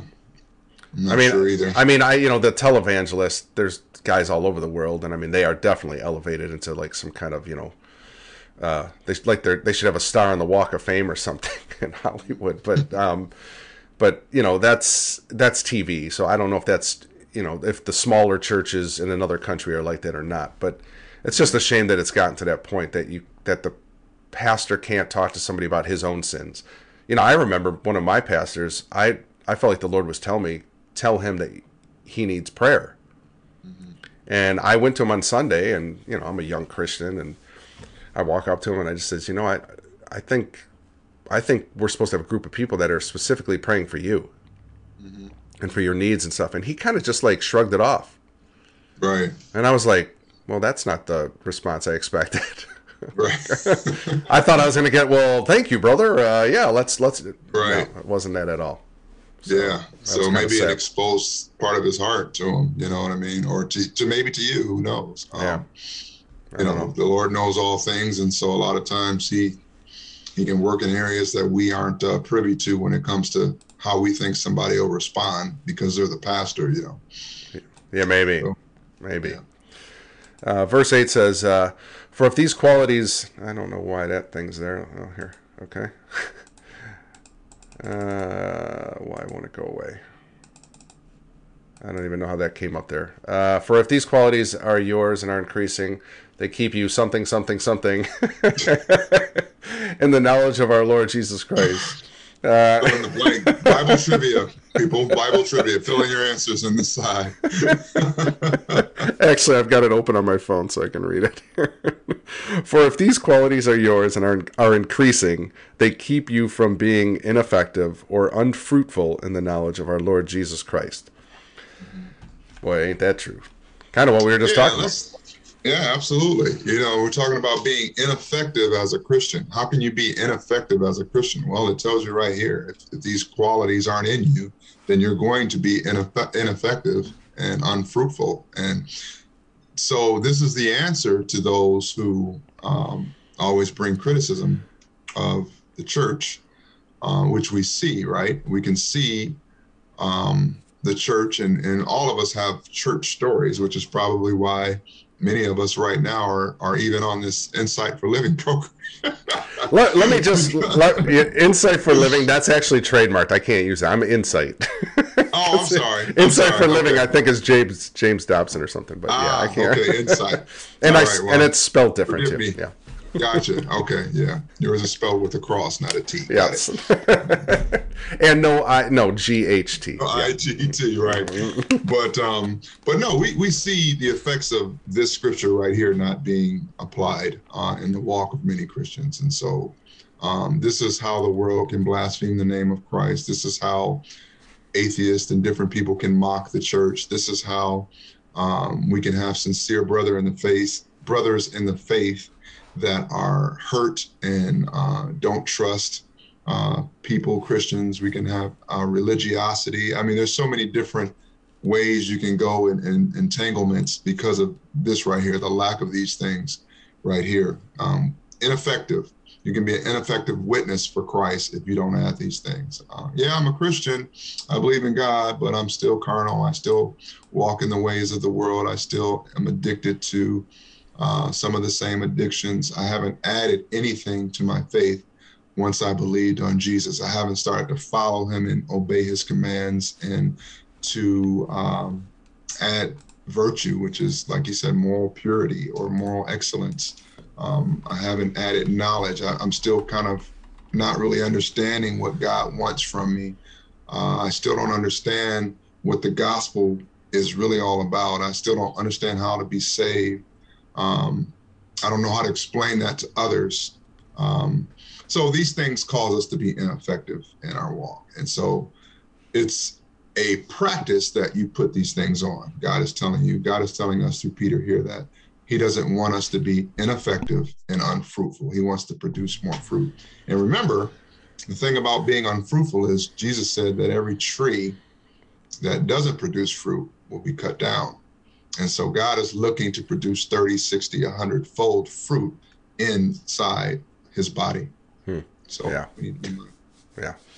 Um, I know it can be irritating as brothers and sisters in Christ when you hear someone trying to correct you. You know, they're, they're and, and sometimes it can be done maybe not in the best tone of voice. but all in all, we should be able to be rebuked.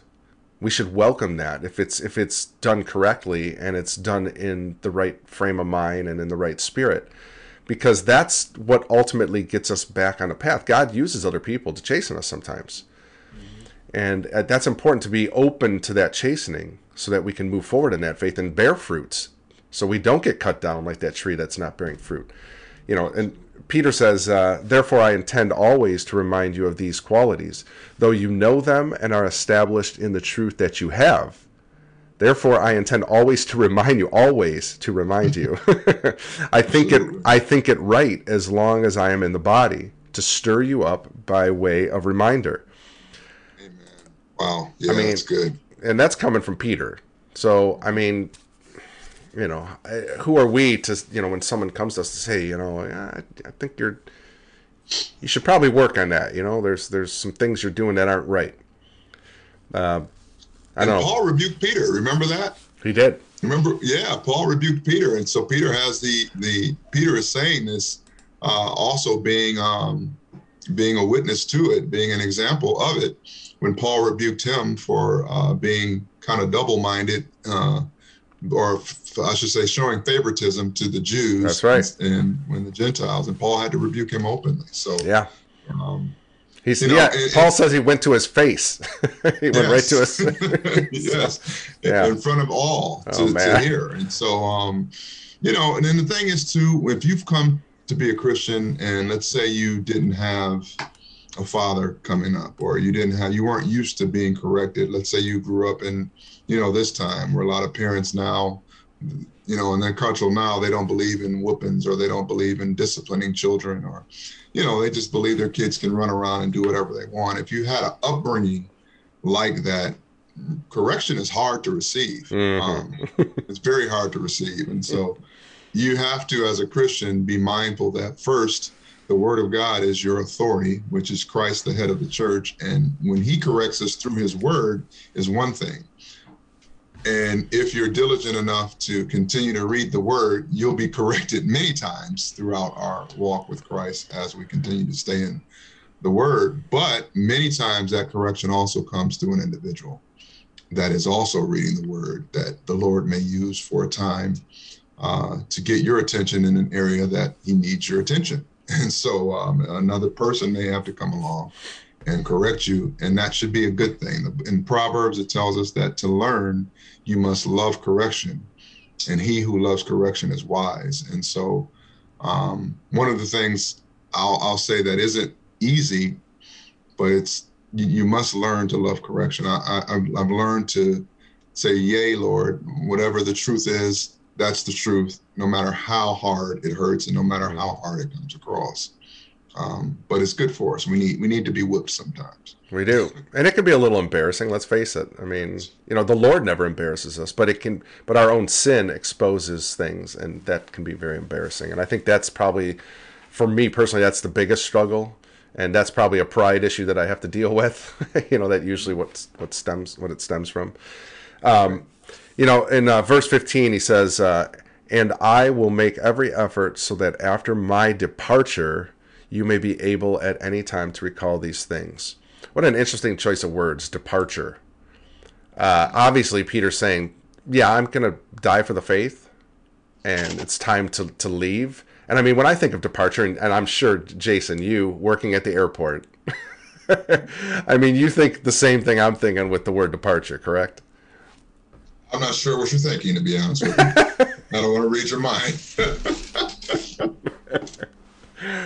Uh, how, thinking. I mean, how many times on that big screen at the airport does it say departure? You know, it's like you just, right. you, you know, as a plane leaving and going for a destination. Peter's talking. He's he has a destination he's going to, and he's Yeah. looking forward to that departure, as you or I would if we're going on vacation with our families. Right. That's right. And he's not looking at it as, as in fear. He's looking at it in faith, saying, "I've already put my trust in the one that died and rose again. I'm ready for the departure. I'm just trying to. I'm just trying to exhort the church now before I leave. Mm-hmm. Like that's that's Absolutely. that's what I'm saying. Like these guys were in the face of it every day of the persecution and death, threats of death, and he knew it was coming. And Paul, you know, even in Paul's letters, he said the same thing. You know, it won't, it's not long before I have, I go to be you know home. And so right. Uh, I mean, that's a good lesson for us who are not under that kind of persecution. Thank God at this you know point in our country's history. But Absolutely. I think that's that's a good mindset to have to know that none of us are guaranteed the next second. So if you have that mindset of it, it being a departure, and I, I honestly do. I, I there's days I'm just like Lord, let it be today. I'm I'm ready to go home. Like I, because you're just sick of the struggle, sick of the you know the the uh, like was it uh, Lot when Lot was you know it says his the Lot's poor soul was tormented daily with what he was seeing and what he was surrounded by, and he was in a cesspool. Vexed. Yes. Yeah, vexed by it. Yeah, and so I understand that. I like that word departure. I think that's you know, congratulations, Peter. Good choice of words. yeah, for sure. I mean, uh, Paul said it best too: to be absent from the body is present with the Lord. And so, um, yes, and that's also it speaks to. Speaking of Peter's departure, it speaks to those who think that um, the disciples were awaiting uh, Jesus's return at any time. You know that whole pre-trib type of Yeah. thing. You know, not the pre, not just that, but um, yeah, just You know, him, the- his second coming. Yeah, second coming, absolutely. Peter knew he was going to die before the Lord came back. As a matter of fact, the Lord even told him, "You will. Can you suffer the cup that I am? Can you drink from the same cup that I'm drinking?" And in that uh, conversation, he was telling him that, "Indeed, you will." Um, and so he knew that he was going to die before the Lord came back. So I just thought that was interesting. Yeah. I- Nope, for sure. Um, our good friend Luann is in the chat. Thank you for the shades, Luann. Appreciate that.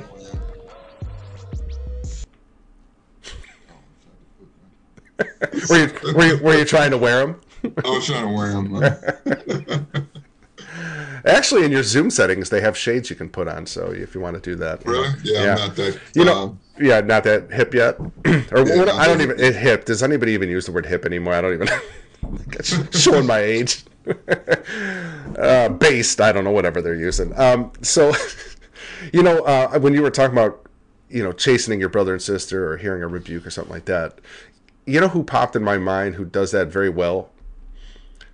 Our good friend Robert.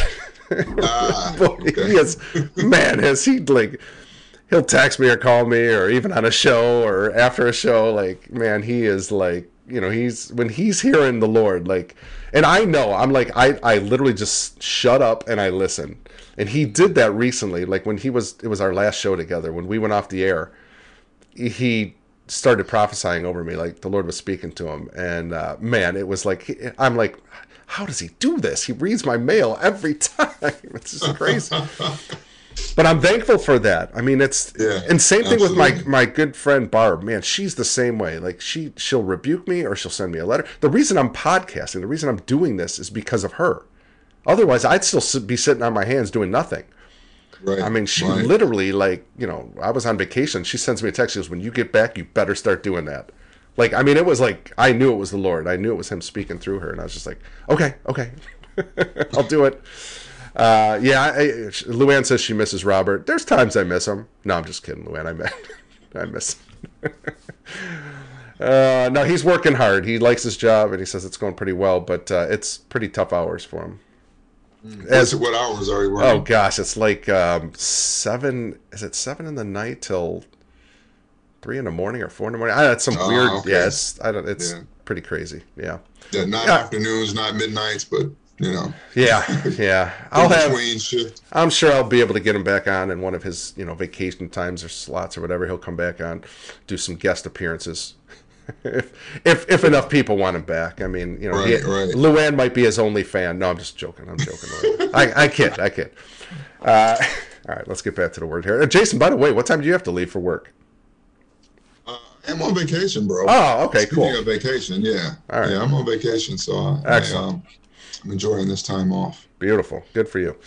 All right, you want to read, bro, or you want me to continue? Um, whatever you choose, brother. I'm trying to figure out where we are. I don't have it up. Oh yeah, okay. Is it Got show? Okay. Yeah, go ahead. Read verse 16. Verse 16. Okay. Um, for we did not follow cleverly devised myths when we made known to you the power and coming of our Lord Jesus Christ, but we were eyewitnesses of his majesty. For when he received honor and glory from God the Father, and the voice was borne to him by the majestic glory, This is my beloved Son, with whom I am well pleased. We ourselves heard this voice born from heaven, for we were with him on the mountain, on the holy mountain.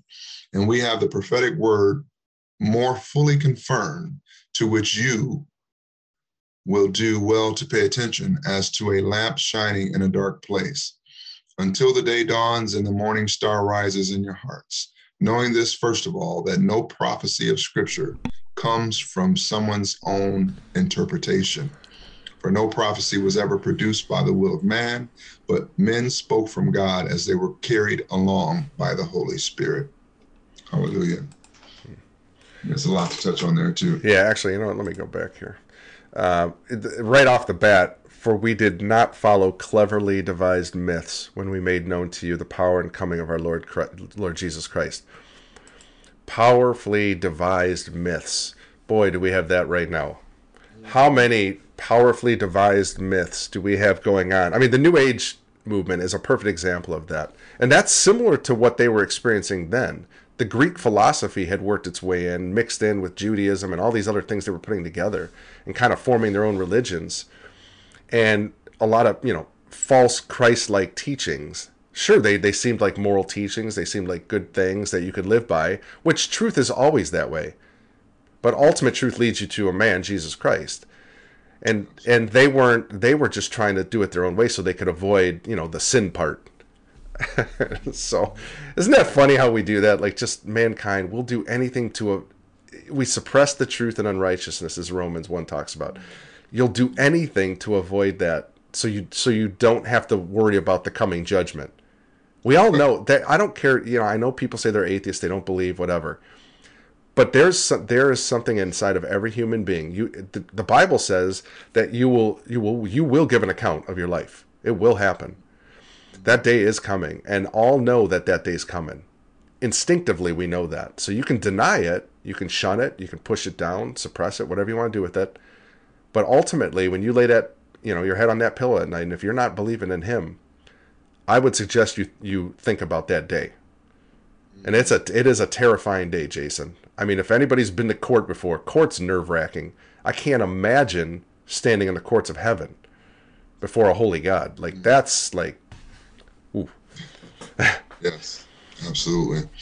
Yeah, it's the the funny thing is that most people are people that walk by sight, right? We're told to walk by faith, not by sight, right? In other words, the things that we see now aren't necessarily the whole truth of everything because of you know what has already happened in the past. Um, and so most people, the the irony in that though is this: is that when most people that deny God's word, um, they'll always say the same excuse. Well, how do you know you weren't there, right? Or how do you know I, I didn't see it? Prove it to me. Um, speaking of the resurrection, speaking of the miracles that happened in the Bible and the things that God did that is written, that are recorded for us.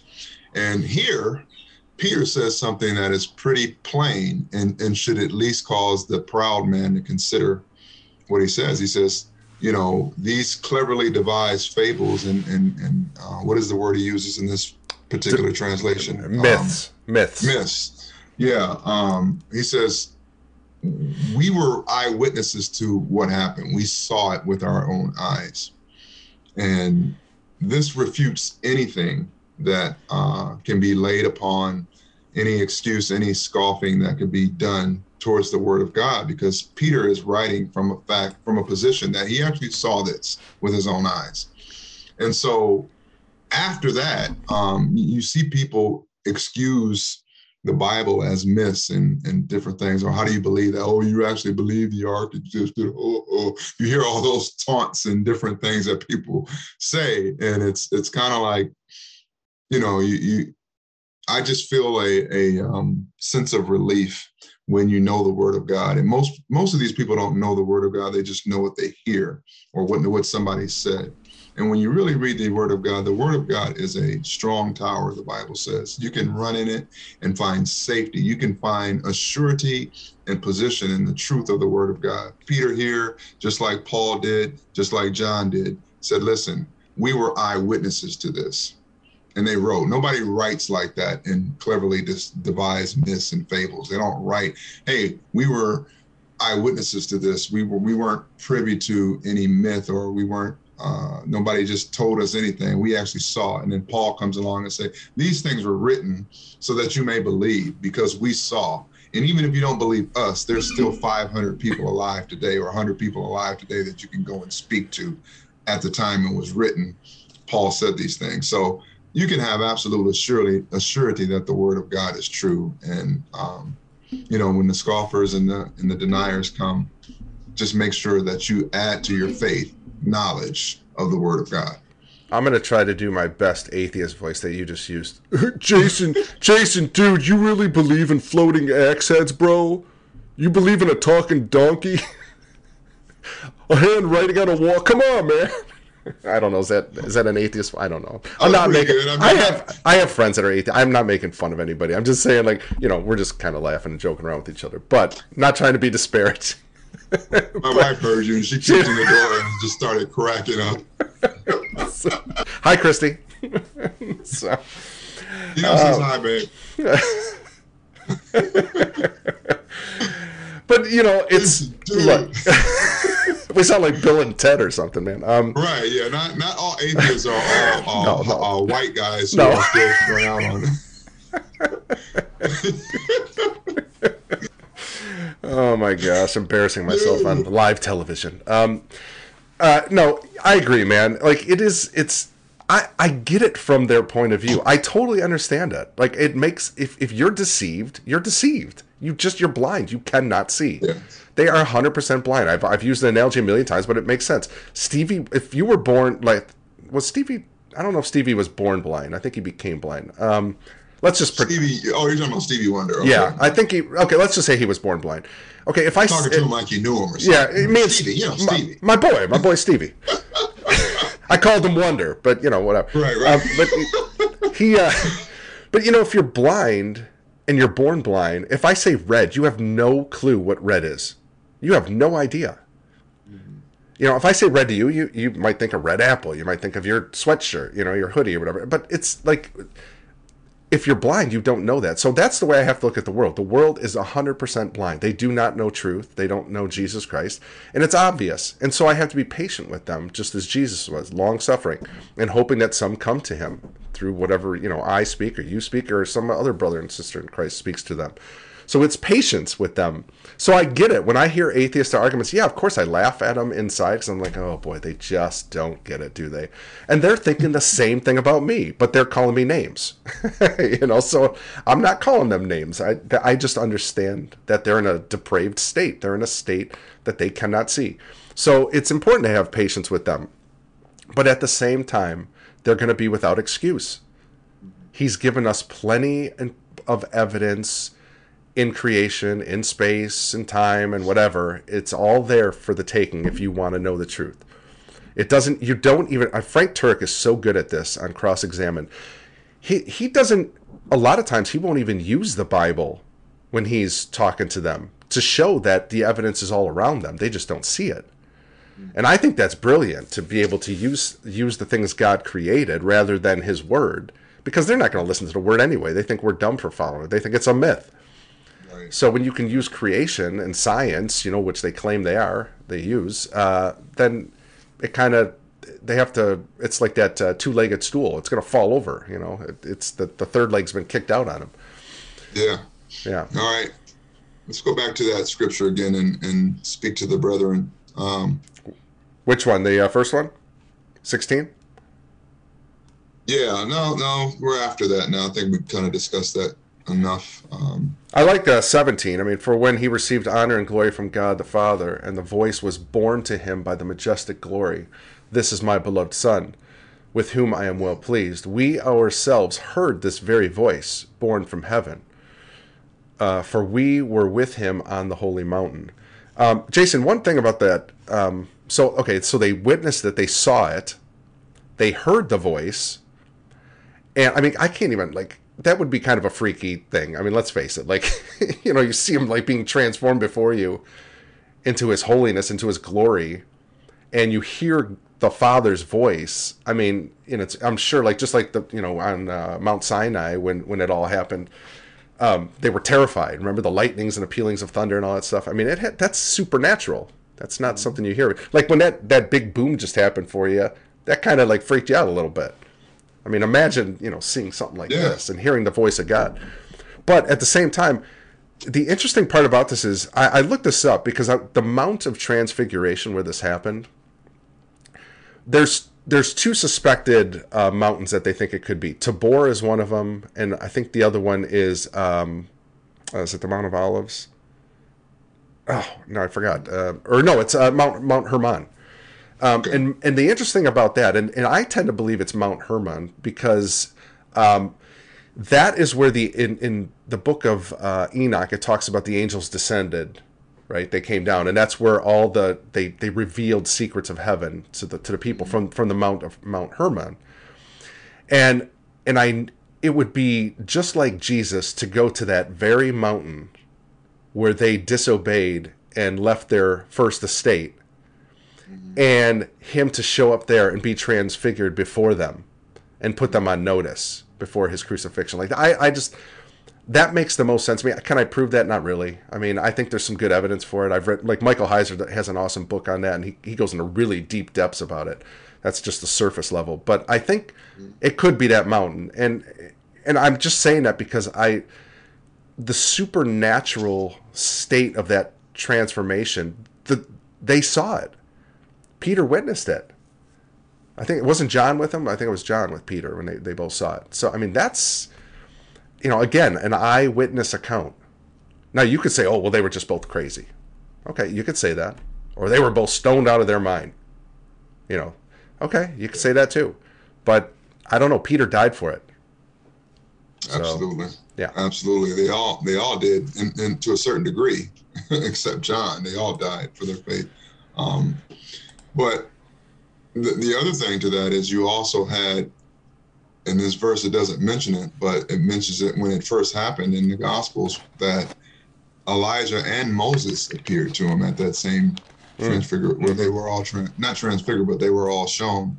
And the voice, that same voice, the Father from heaven said, you know, when they wanted to build altars for him, he said, Nope, nope, these these this is my son in whom I'm well pleased. He listened to him only. hmm At that time, Elijah and Moses disappeared, you know, and so just amazing. But it also showed it, it showed the the the authority of Christ and whom the um, respect and, and honor is to be given and shown us who we need to listen to. But it also showed that these same men were resurrected that had died previously. Well, Elijah may have not died. Right. Most people don't believe Elijah died, Yeah. but Moses clearly died.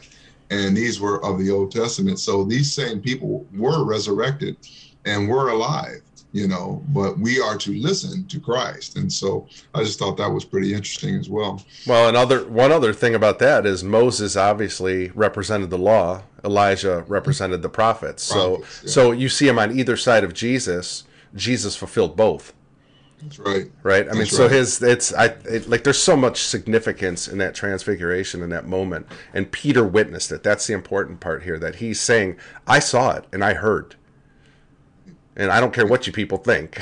I know what I saw and heard. So, Amen. Amen. yeah.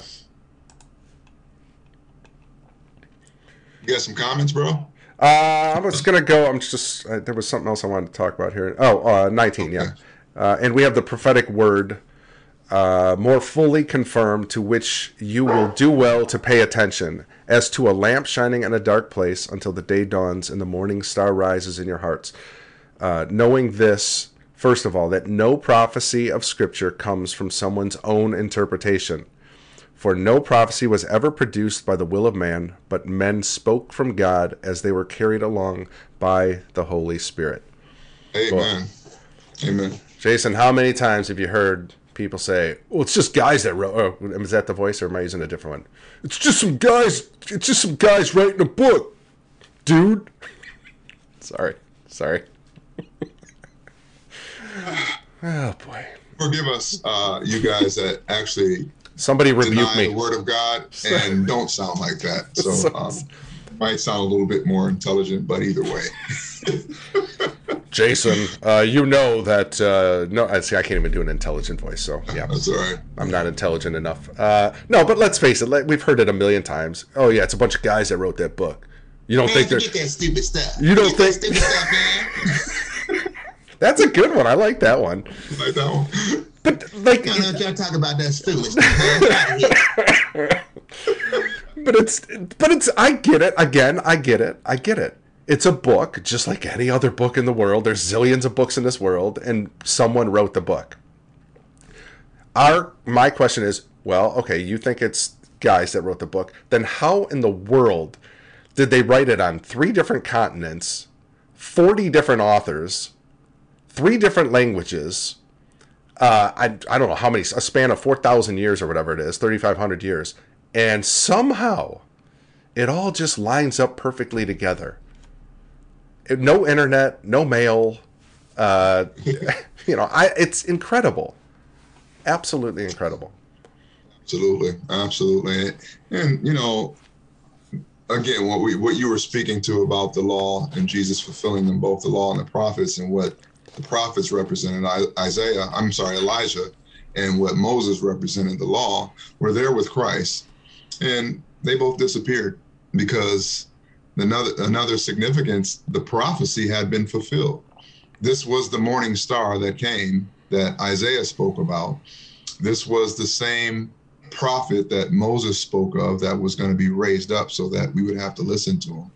Um, all of these prophetic words that were written about Christ and how Jesus can go into the temple in the synagogue and say, and read uh, Isaiah 14, I believe. I, I think that's the word he read from and say, This day, this scripture is fulfilled and shut the book. Mm-hmm. Um, how does Jesus do all those things and line up with what was written thousands of years and hundreds, hundreds and thousands of years before he ever came to the earth?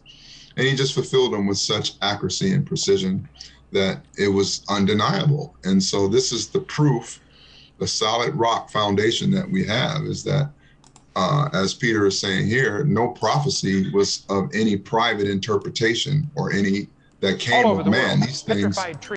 Sorry, Oh, that's all right. That's that's fine. I'm trying to find. Yeah, Oh. you, but um, you said something that I wanted to see if I have a video of it because I just watched something about. You were saying, you know, that for Jesus to to fulfill all those prophecies, the odds are staggering. Like you, it's impossible.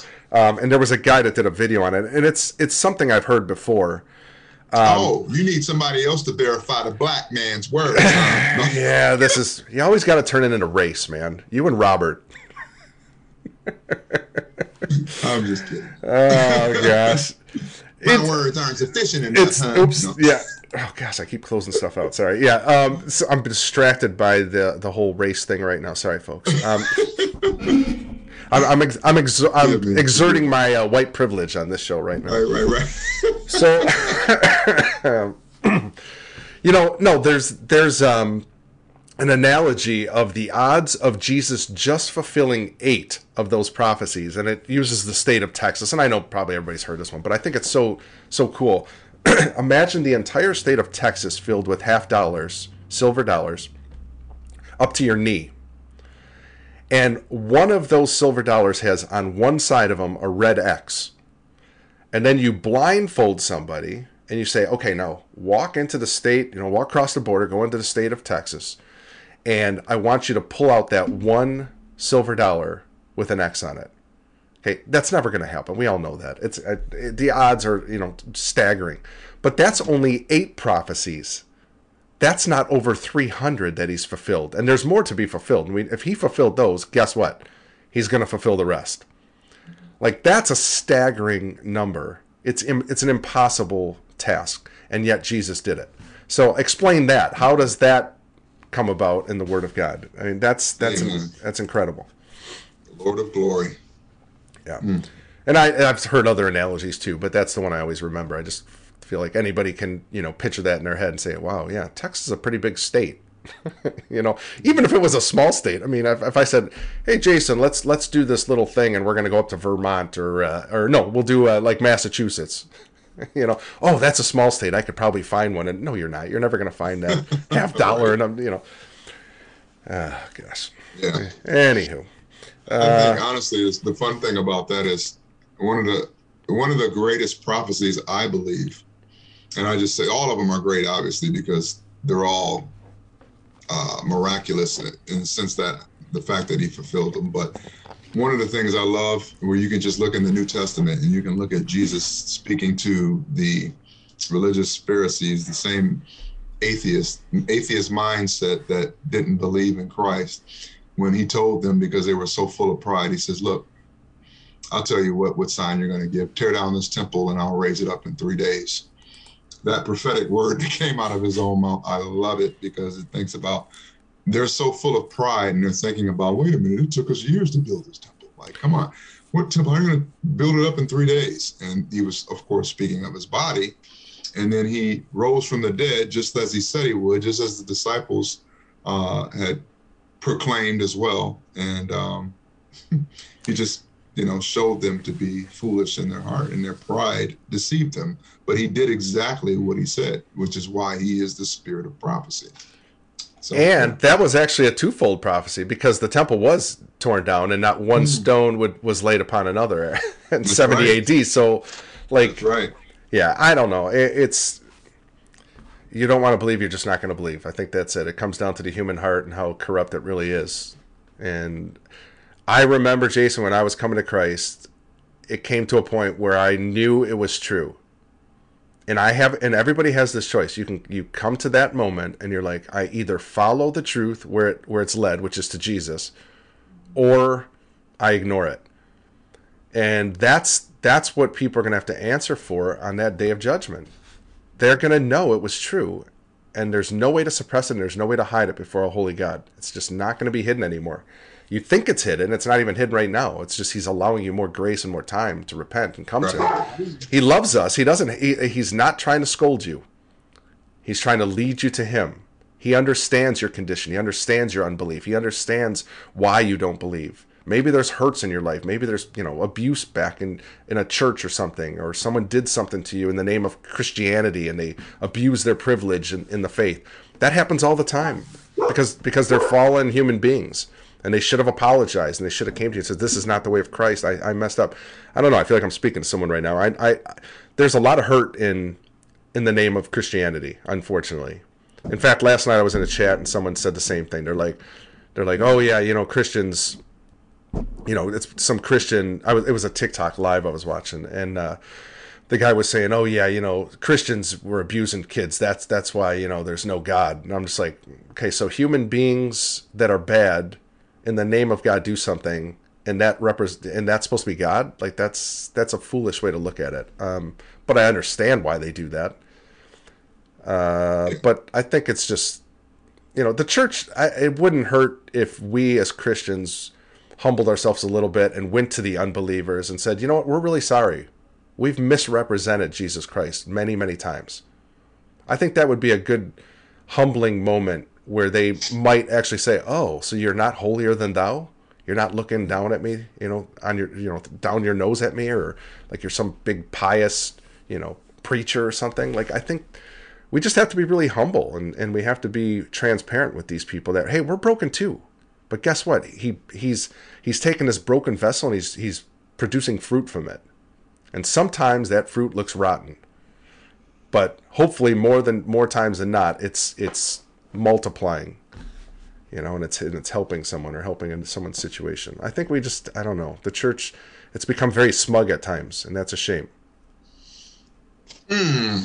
Yeah, I don't know. I don't. I'm not sure where I stand um, in that regard. As far as well, no, I, I know where I stand, but I guess how that's delivered and how that message is, is spoken uh, depends on each individual church maybe? That's um, what i should have said. I, I should have let me yeah you're right. It's not I'm, when i say the church i'm talking about the ones that just that have had a smug attitude. Not all churches of course. I shouldn't i, I have a bad habit of generally labeling things and i i, I want to make clear the whole church is not bad. There's individuals we're all broken we all make mistakes we just need to be more transparent in that. And i think when you're I've had many times when I'm speaking to someone individually and they bring up a hurt in the church. It's a very common thing. Right. And no one in that church addressed that person's problem. And they didn't yes. they didn't come to him and say, Gosh, we're really sorry. That's that's more I guess what I'm I'm trying to convey here. Sorry. Got you. Yeah, no, that, I, I, that's that's good because that's that I agree with that 100. percent I, I definitely believe that that hasn't been done in, in many cases, and and the fact of the matter is,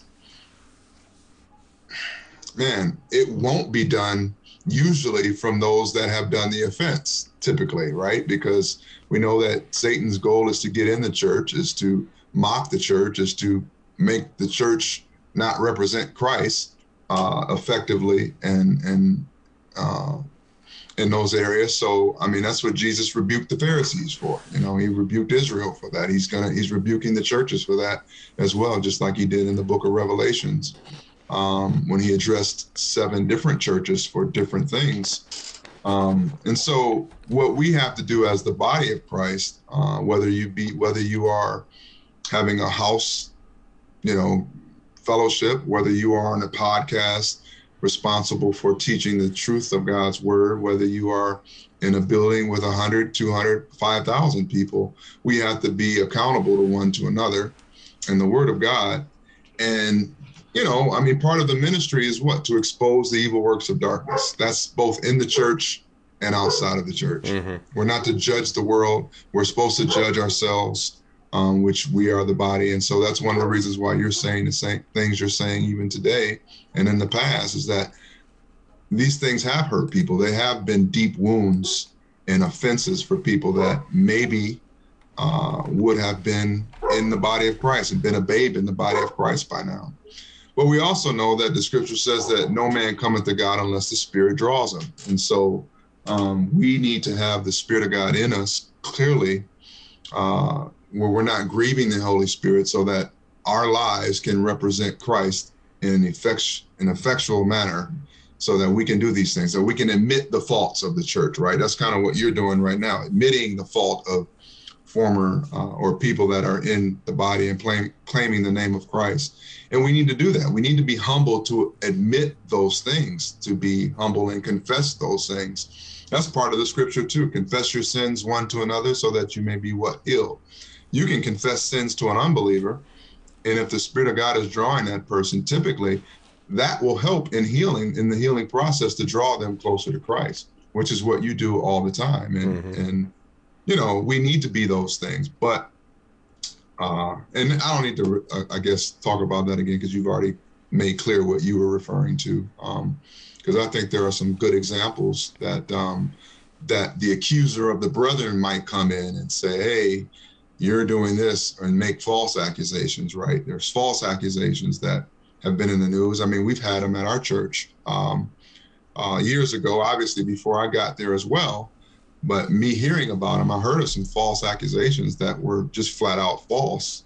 But because they made news, people believed them. And it's like, man, people will believe an accusation without examining anything. And so you got to be careful of that as well and being transparent and contrite and saying what is true and what isn't true. So, hmm. yeah, it's all, uh, everything's a charade. You really got to look, you got to look behind that curtain to find yeah. the truth. It's it's everywhere. Deception is everywhere in this world right now. It is this has to be one of the biggest moments in history of deception. It is at an all-time high because the media is in on it, and the media is where everybody gets their truth from. And uh, man, if you're not looking, And I, and I'm, I'm to be honest, I'm surprised they haven't shut down the internet yet. Like I, I feel like that day's coming. That that's because they need to, because that's the only place people are really digging to get the truth right now. So you know, and I mean for us, we obviously we're getting the truth in the Word, but I mean in the world, it's very difficult place. Uh, verse 20 says, Knowing this, first of all, that no prophecy of Scripture comes from someone's own interpretation. For no prophecy was ever produced by the will of man, but men spoke from God as they were carried along by the Holy Spirit. Uh, so that, I mean, prophecy here, Peter's talking, obviously, he's talking about the prophetic word, a word of knowledge, something that was given to somebody, but he's also talking of Scripture itself. And the Holy Spirit, I think this is something that can be very confusing. People are like, okay, well, if, you know, men just wrote that book. And then you're saying, well, no, they were, you know, God gave them the words. God, God inspired that person writing, but that person used his own will and his own intellect to write, to choose the words. It wasn't like dictation, like some secretary or something like that, shorthand. It was, it was the personality of the person that God used because God will always allow our free will. We're free will creatures. He didn't create robots. And that's something you can this is very evident all through the Bible. When when you can see the different styles of writing between Paul and Peter even. It's very different. Same thing with the gospels. You see four different gospels with the same message, maybe a different point of view, a different angle, but but they're being led by the spirit of of God when they're writing. So it's not dictation, it's inspiration. I think that's very important point to make because I know a lot of Christians believe, oh, they just got into some like some kind of trance and they started doing automatic writing, you know. no, God allow and uh, this is important. I think that's very important that he it shows that we're free will creatures. And yet, with all that, the message is very clear and without hypocrisy and without error. He used in he used us, corrupt individuals, broken human beings, to write his perfect word. How cool is that? That is very cool. I love that. I love that phrase. Uh, inspiration, not dictation. I, that's the first time I heard that. I, I love that because I've, I've never, I never, I don't think I've ever thought that through. That some Christians actually thought that they were like, you know, I, I never thought that. You're so on, you're on fire today, man. I like I like this new frustrated Jason. I don't know. you like the you like the jokes, and uh, okay. I'll remember to keep them in there sometime. But um, but no, man, I, I I really like that, bro. That inspiration, not dictation. I, I think that's good. I'm going to use that actually. So. All right, just uh, the checks in the mail then. Eh, no, I'm a little short this week, but can you? You can don't worry about it. just Zelle or uh, Venmo it to me. We're good. Right, right. Okay, that sounds good. I don't even know if I invented it. I probably heard it somewhere. Um, so right, we all get our knowledge from the Lord or somewhere yes, else. So. Yep. True. True. Uh, do you want to continue or you uh, want to wrap it up? It's up to you, bro. I got I got time, so it's up to you if you want to keep going. Uh, let's see.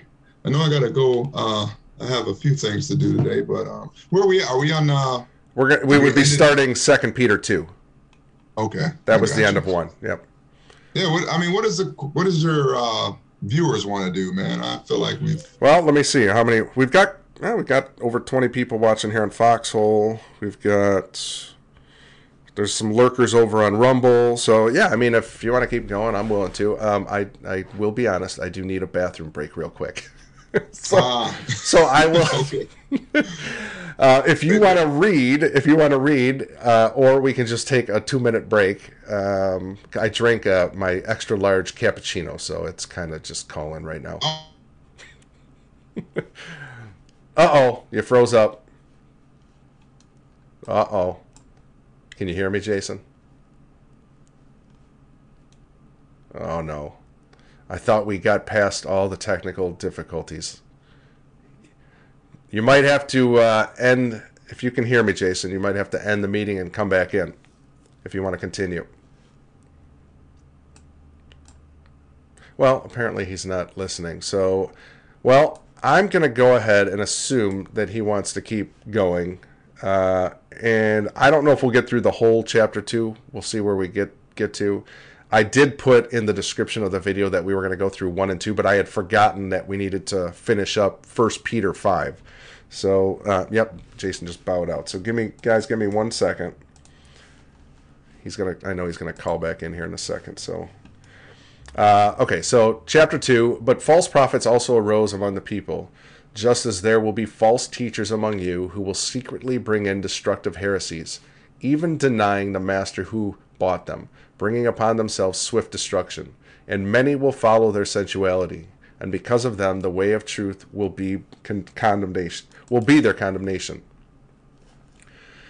Um, and in the in their greed they will exploit you with false words their condemnation from long ago is not idle and their destruction is not asleep uh, thank you raven glad you're enjoying it um, and oh by the way raven i I'm sorry, I'm not trying to interrupt the reading here, but you said uh, back here, you said I had a mountaintop experience when a donkey was right behind me.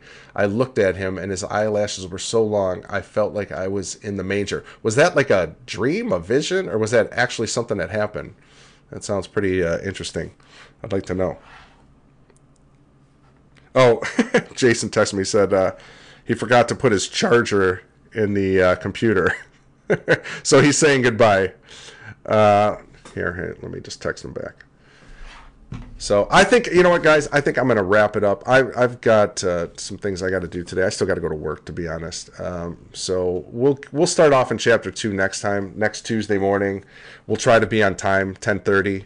Uh, it's hard because you know Jason was having all kinds of technical issues this morning with his computer and with with Zoom. So I was waiting. I should have just started on my own earlier, but I kept thinking, okay, well, he's going to jump in at any second. So I apologize for that if anybody was here lurking earlier.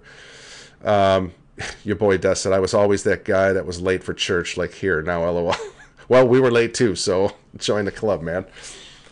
Um, so tonight I am live tonight with Megan. Megan Walsh wants to do a show tonight. Me, her, and Sylvia will be going over the stuff that's going on with uh, I never can pronounce it.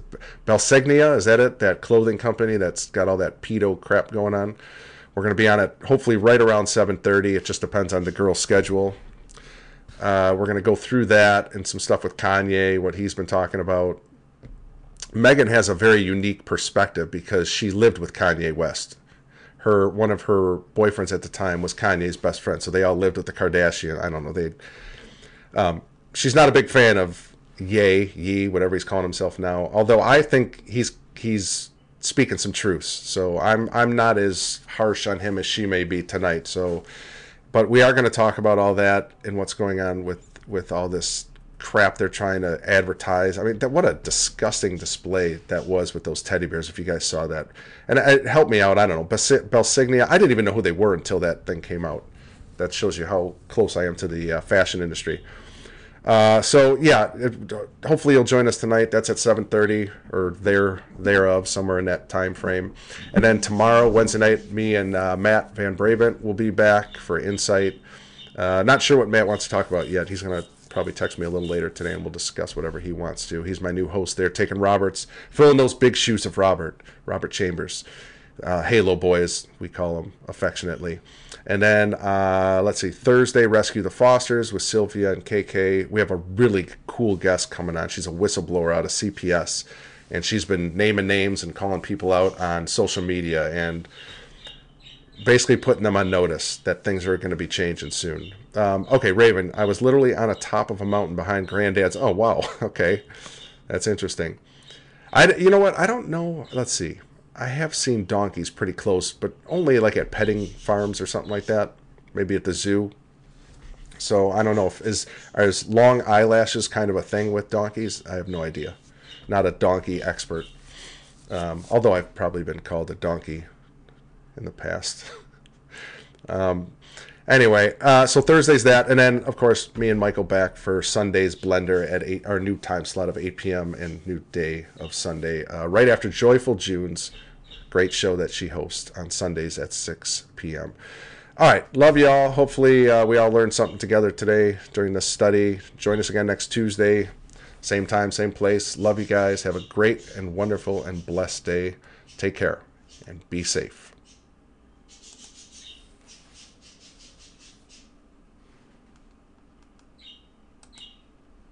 still here? It's over.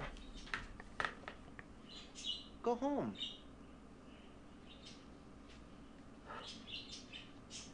Go.